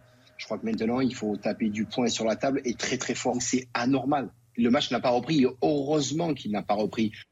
Heureusement qu'il n'a pas repris. Effectivement, il y a eu débat, hein, ça a duré euh, plusieurs heures. Il a été question qu'il reprenne. Heureusement qu'il n'a pas repris, dit euh, Marc Libra, bien sûr. Euh, les mesures sanitaires reviennent en Europe et ça coince, les frustrations éclatent aux Pays-Bas, la protestation se durcit, troisième soirée consécutive de violence, hein, Chana. Et oui, on va le voir sur ces images prises dans le nord du pays à Levarden. Voiture incendiée, abribus saccagés, tirs de feux d'artifice. Au total, 145 personnes ont été arrêtées au cours de ces trois jours de manifestations dans le pays. Écoutez les précisions de Vincent Fandez. Après trois jours de violence aux Pays-Bas, toujours les mêmes scènes. Des incendies dans les rues, des feux d'artifice tirés parfois sur les policiers, déployés en nombre pour rétablir l'ordre. Ces émeutes ont démarré vendredi à Rotterdam, où des centaines de personnes ont saccagé le centre-ville et s'en sont pris aux policiers. Des scènes qui se sont propagées un peu partout dans le pays. Les manifestants protestent contre la mise en place d'un confinement partiel et une série de restrictions sanitaires. Au moins 145 personnes ont été arrêtées et une dizaine blessées en trois jours seulement. Voilà comment ça se passe euh, dans les pays de, de l'Est. Est-ce qu'il faut craindre, pays de l'Est, enfin pays à l'Est de la France, euh, est-ce qu'il faut craindre que ça se passe en, en France, euh, Paul Par définition, en politique, il faut toujours craindre le pire. C'est-à-dire qu'effectivement, on voit que le contexte sanitaire en Europe est tendu euh, pour des raisons aussi compréhensibles. Ça fait maintenant quasiment trois ans, les gens en ont marre. Euh, il y a une lassitude qui s'est installée. Euh, on nous avait promis que le monde d'avant reprendrait très vite. On voit toujours qu'on est contraint à des gestes barrières, à des, un certain nombre de restrictions dans euh, le travail, dans un certain nombre d'activités aussi commerciales, de grands événements. Et puis on voit aussi le, le retour maintenant de ces questions de confinement, en plus confinement partiel, puisqu'il y a des pays qui ont fait le choix maintenant de faire une séparation radicale entre la partie de population vaccinée, celle qui ne l'est pas, avec une façon aussi de désigner des cibles, c'est-à-dire les récalcitrants, ceux qui, n'ayant pas confiance dans la politique sanitaire ou dans les informations officielles, ont refusé de se faire vacciner. C'est évidemment pas en les criminalisant ou en les culpabilisant qu'on va arriver à quelque chose. Il faut que la France reste sur la ligne de crête qu'elle s'est choisie, c'est-à-dire une ligne d'équilibre. On essaye le plus possible de ne pas discriminer la population et de maintenir ce pass sanitaire avec la possibilité de se faire tester pour les personnes qui n'auraient pas encore confiance dans le vaccin. Merci Paul. Euh, aux États-Unis, la parade de Noël tourne au drame dans le Wisconsin, Chana. Hein. Oui, un premier bilan est tombé il y a une heure, faisant état de 5 morts et 40 blessés. Une voiture qui s'est engagée à toute vitesse, vous le voyez sur ces images, a emprunté euh, la route de la parade et a percuté euh, la foule. On ne connaît pas encore les motivations de ce drame, mais le véhicule suspect a été retrouvé et une enquête est en cours. La santé, tout de suite, docteur Millot. Ça n'aura échappé à personne. On n'est pas tous égaux euh, face à la Covid. Ce matin, Brigitte Millot, on voit avec vous euh, peut-être une des explications. Hein oui, comme vous le disiez, euh, on n'est pas tous égaux. Il y a des personnes qui vont faire des formes totalement asymptomatiques, rien du tout. D'autres qui vont faire des formes graves. au sein d'une même famille où tout le monde est, est contaminé, il y en a un ou une euh, qui ne va pas être contaminé du tout, voire au sein d'un même couple. Euh, donc c'est vrai que les chercheurs se posent des questions depuis le début de l'épidémie. Y aurait-il une piste génétique? Y aurait-il? C'est important de comprendre, d'essayer de comprendre ces mécanismes. On avait parlé des groupes sanguins aussi. Je ne sais pas si vous vous souvenez. Bref, tout un tas de chercheurs travaillent sur ces pistes depuis longtemps parce que l'idée, évidemment, ce serait d'arriver à prévoir qui va développer une forme grave ou non et donc des chercheurs du monde entier. Hein, euh, mais on a quand même une équipe française euh, du centre de l'Institut Imagine qui travaille aussi, euh, c'est important de le préciser, sur ce sujet. Et ils ont découvert que lorsqu'on fait des formes graves, une personne qui va faire développer une forme grave, on retrouve chez elle des taux d'interférons, je vais vous expliquer ce que sont les interférons, des taux d'interférons très bas. Or, les interférons, ça fait partie des, protéines qui sont fabriquées par nos globules blancs. Donc, notre défense. Et ces interférons, ils sont là tout de suite, non seulement pour empêcher la multiplication du virus, mais aussi pour interférer, d'où leur nom, avec d'autres cellules de défense et pour aller les prévenir et leur dire attention, on est attaqué par un virus. Eh bien, dans les formes graves, ces taux sont très bas. Donc, ils sont allés chercher et se demander pourquoi ces taux étaient très bas dans les formes graves. Et là, deux pistes. Une piste génétique, c'est-à-dire qu'à un moment, il y a un bug dans un gène euh, qui fait qu'on ne fabrique plus ces interférons. Donc, dans un petit pourcentage des cas, il s'agirait d'une piste génétique. Et dans un pourcentage plus important des cas, il s'agirait d'une piste immunologique. Vous savez, on en parle de, de temps en temps. Il y a des maladies que l'on appelle des maladies auto-immunes c'est-à-dire ce sont des maladies dans lesquelles nos propres défenses s'attaquent à nos cellules. Au lieu de s'attaquer au corps étranger, s'attaquent à nos cellules. Et eh bien là, dans ces, formes-là, ce sont des auto-anticorps, c'est-à-dire des cellules, nos cellules, qui vont attaquer les interférons et qui vont détruire les interférons. Alors, fort de ces connaissances, évidemment, euh, ok, c'est bien d'avoir trouvé ça, mais qu'est-ce qu'on en fait? Mmh. Alors, l'idée, ce serait peut-être d'arriver à prévoir en mesurant le taux de ces interférents, en disant s'ils sont bas, c'est qu'ils risquent de développer une forme grave. Donc on va le surveiller euh, de manière accrue, si vous voulez.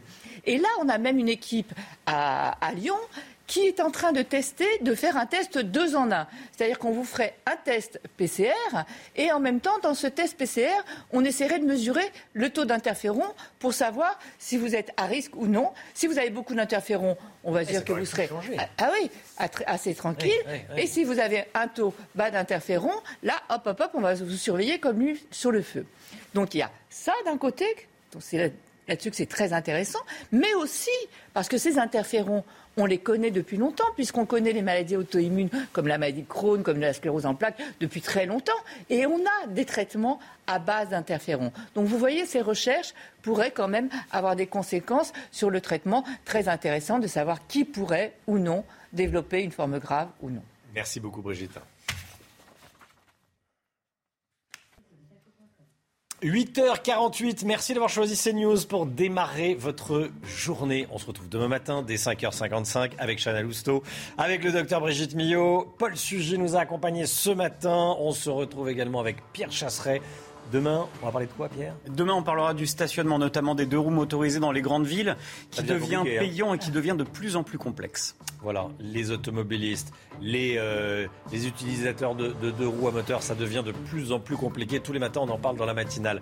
Euh, chronique des automobilistes à 7h25 avec Pierre Chasseret. Euh, et on se retrouve avec tout le reste de, de l'équipe demain matin. Dans un instant, c'est l'heure des pros avec Pascal Pro et ses invités. Belle journée à vous sur CNews.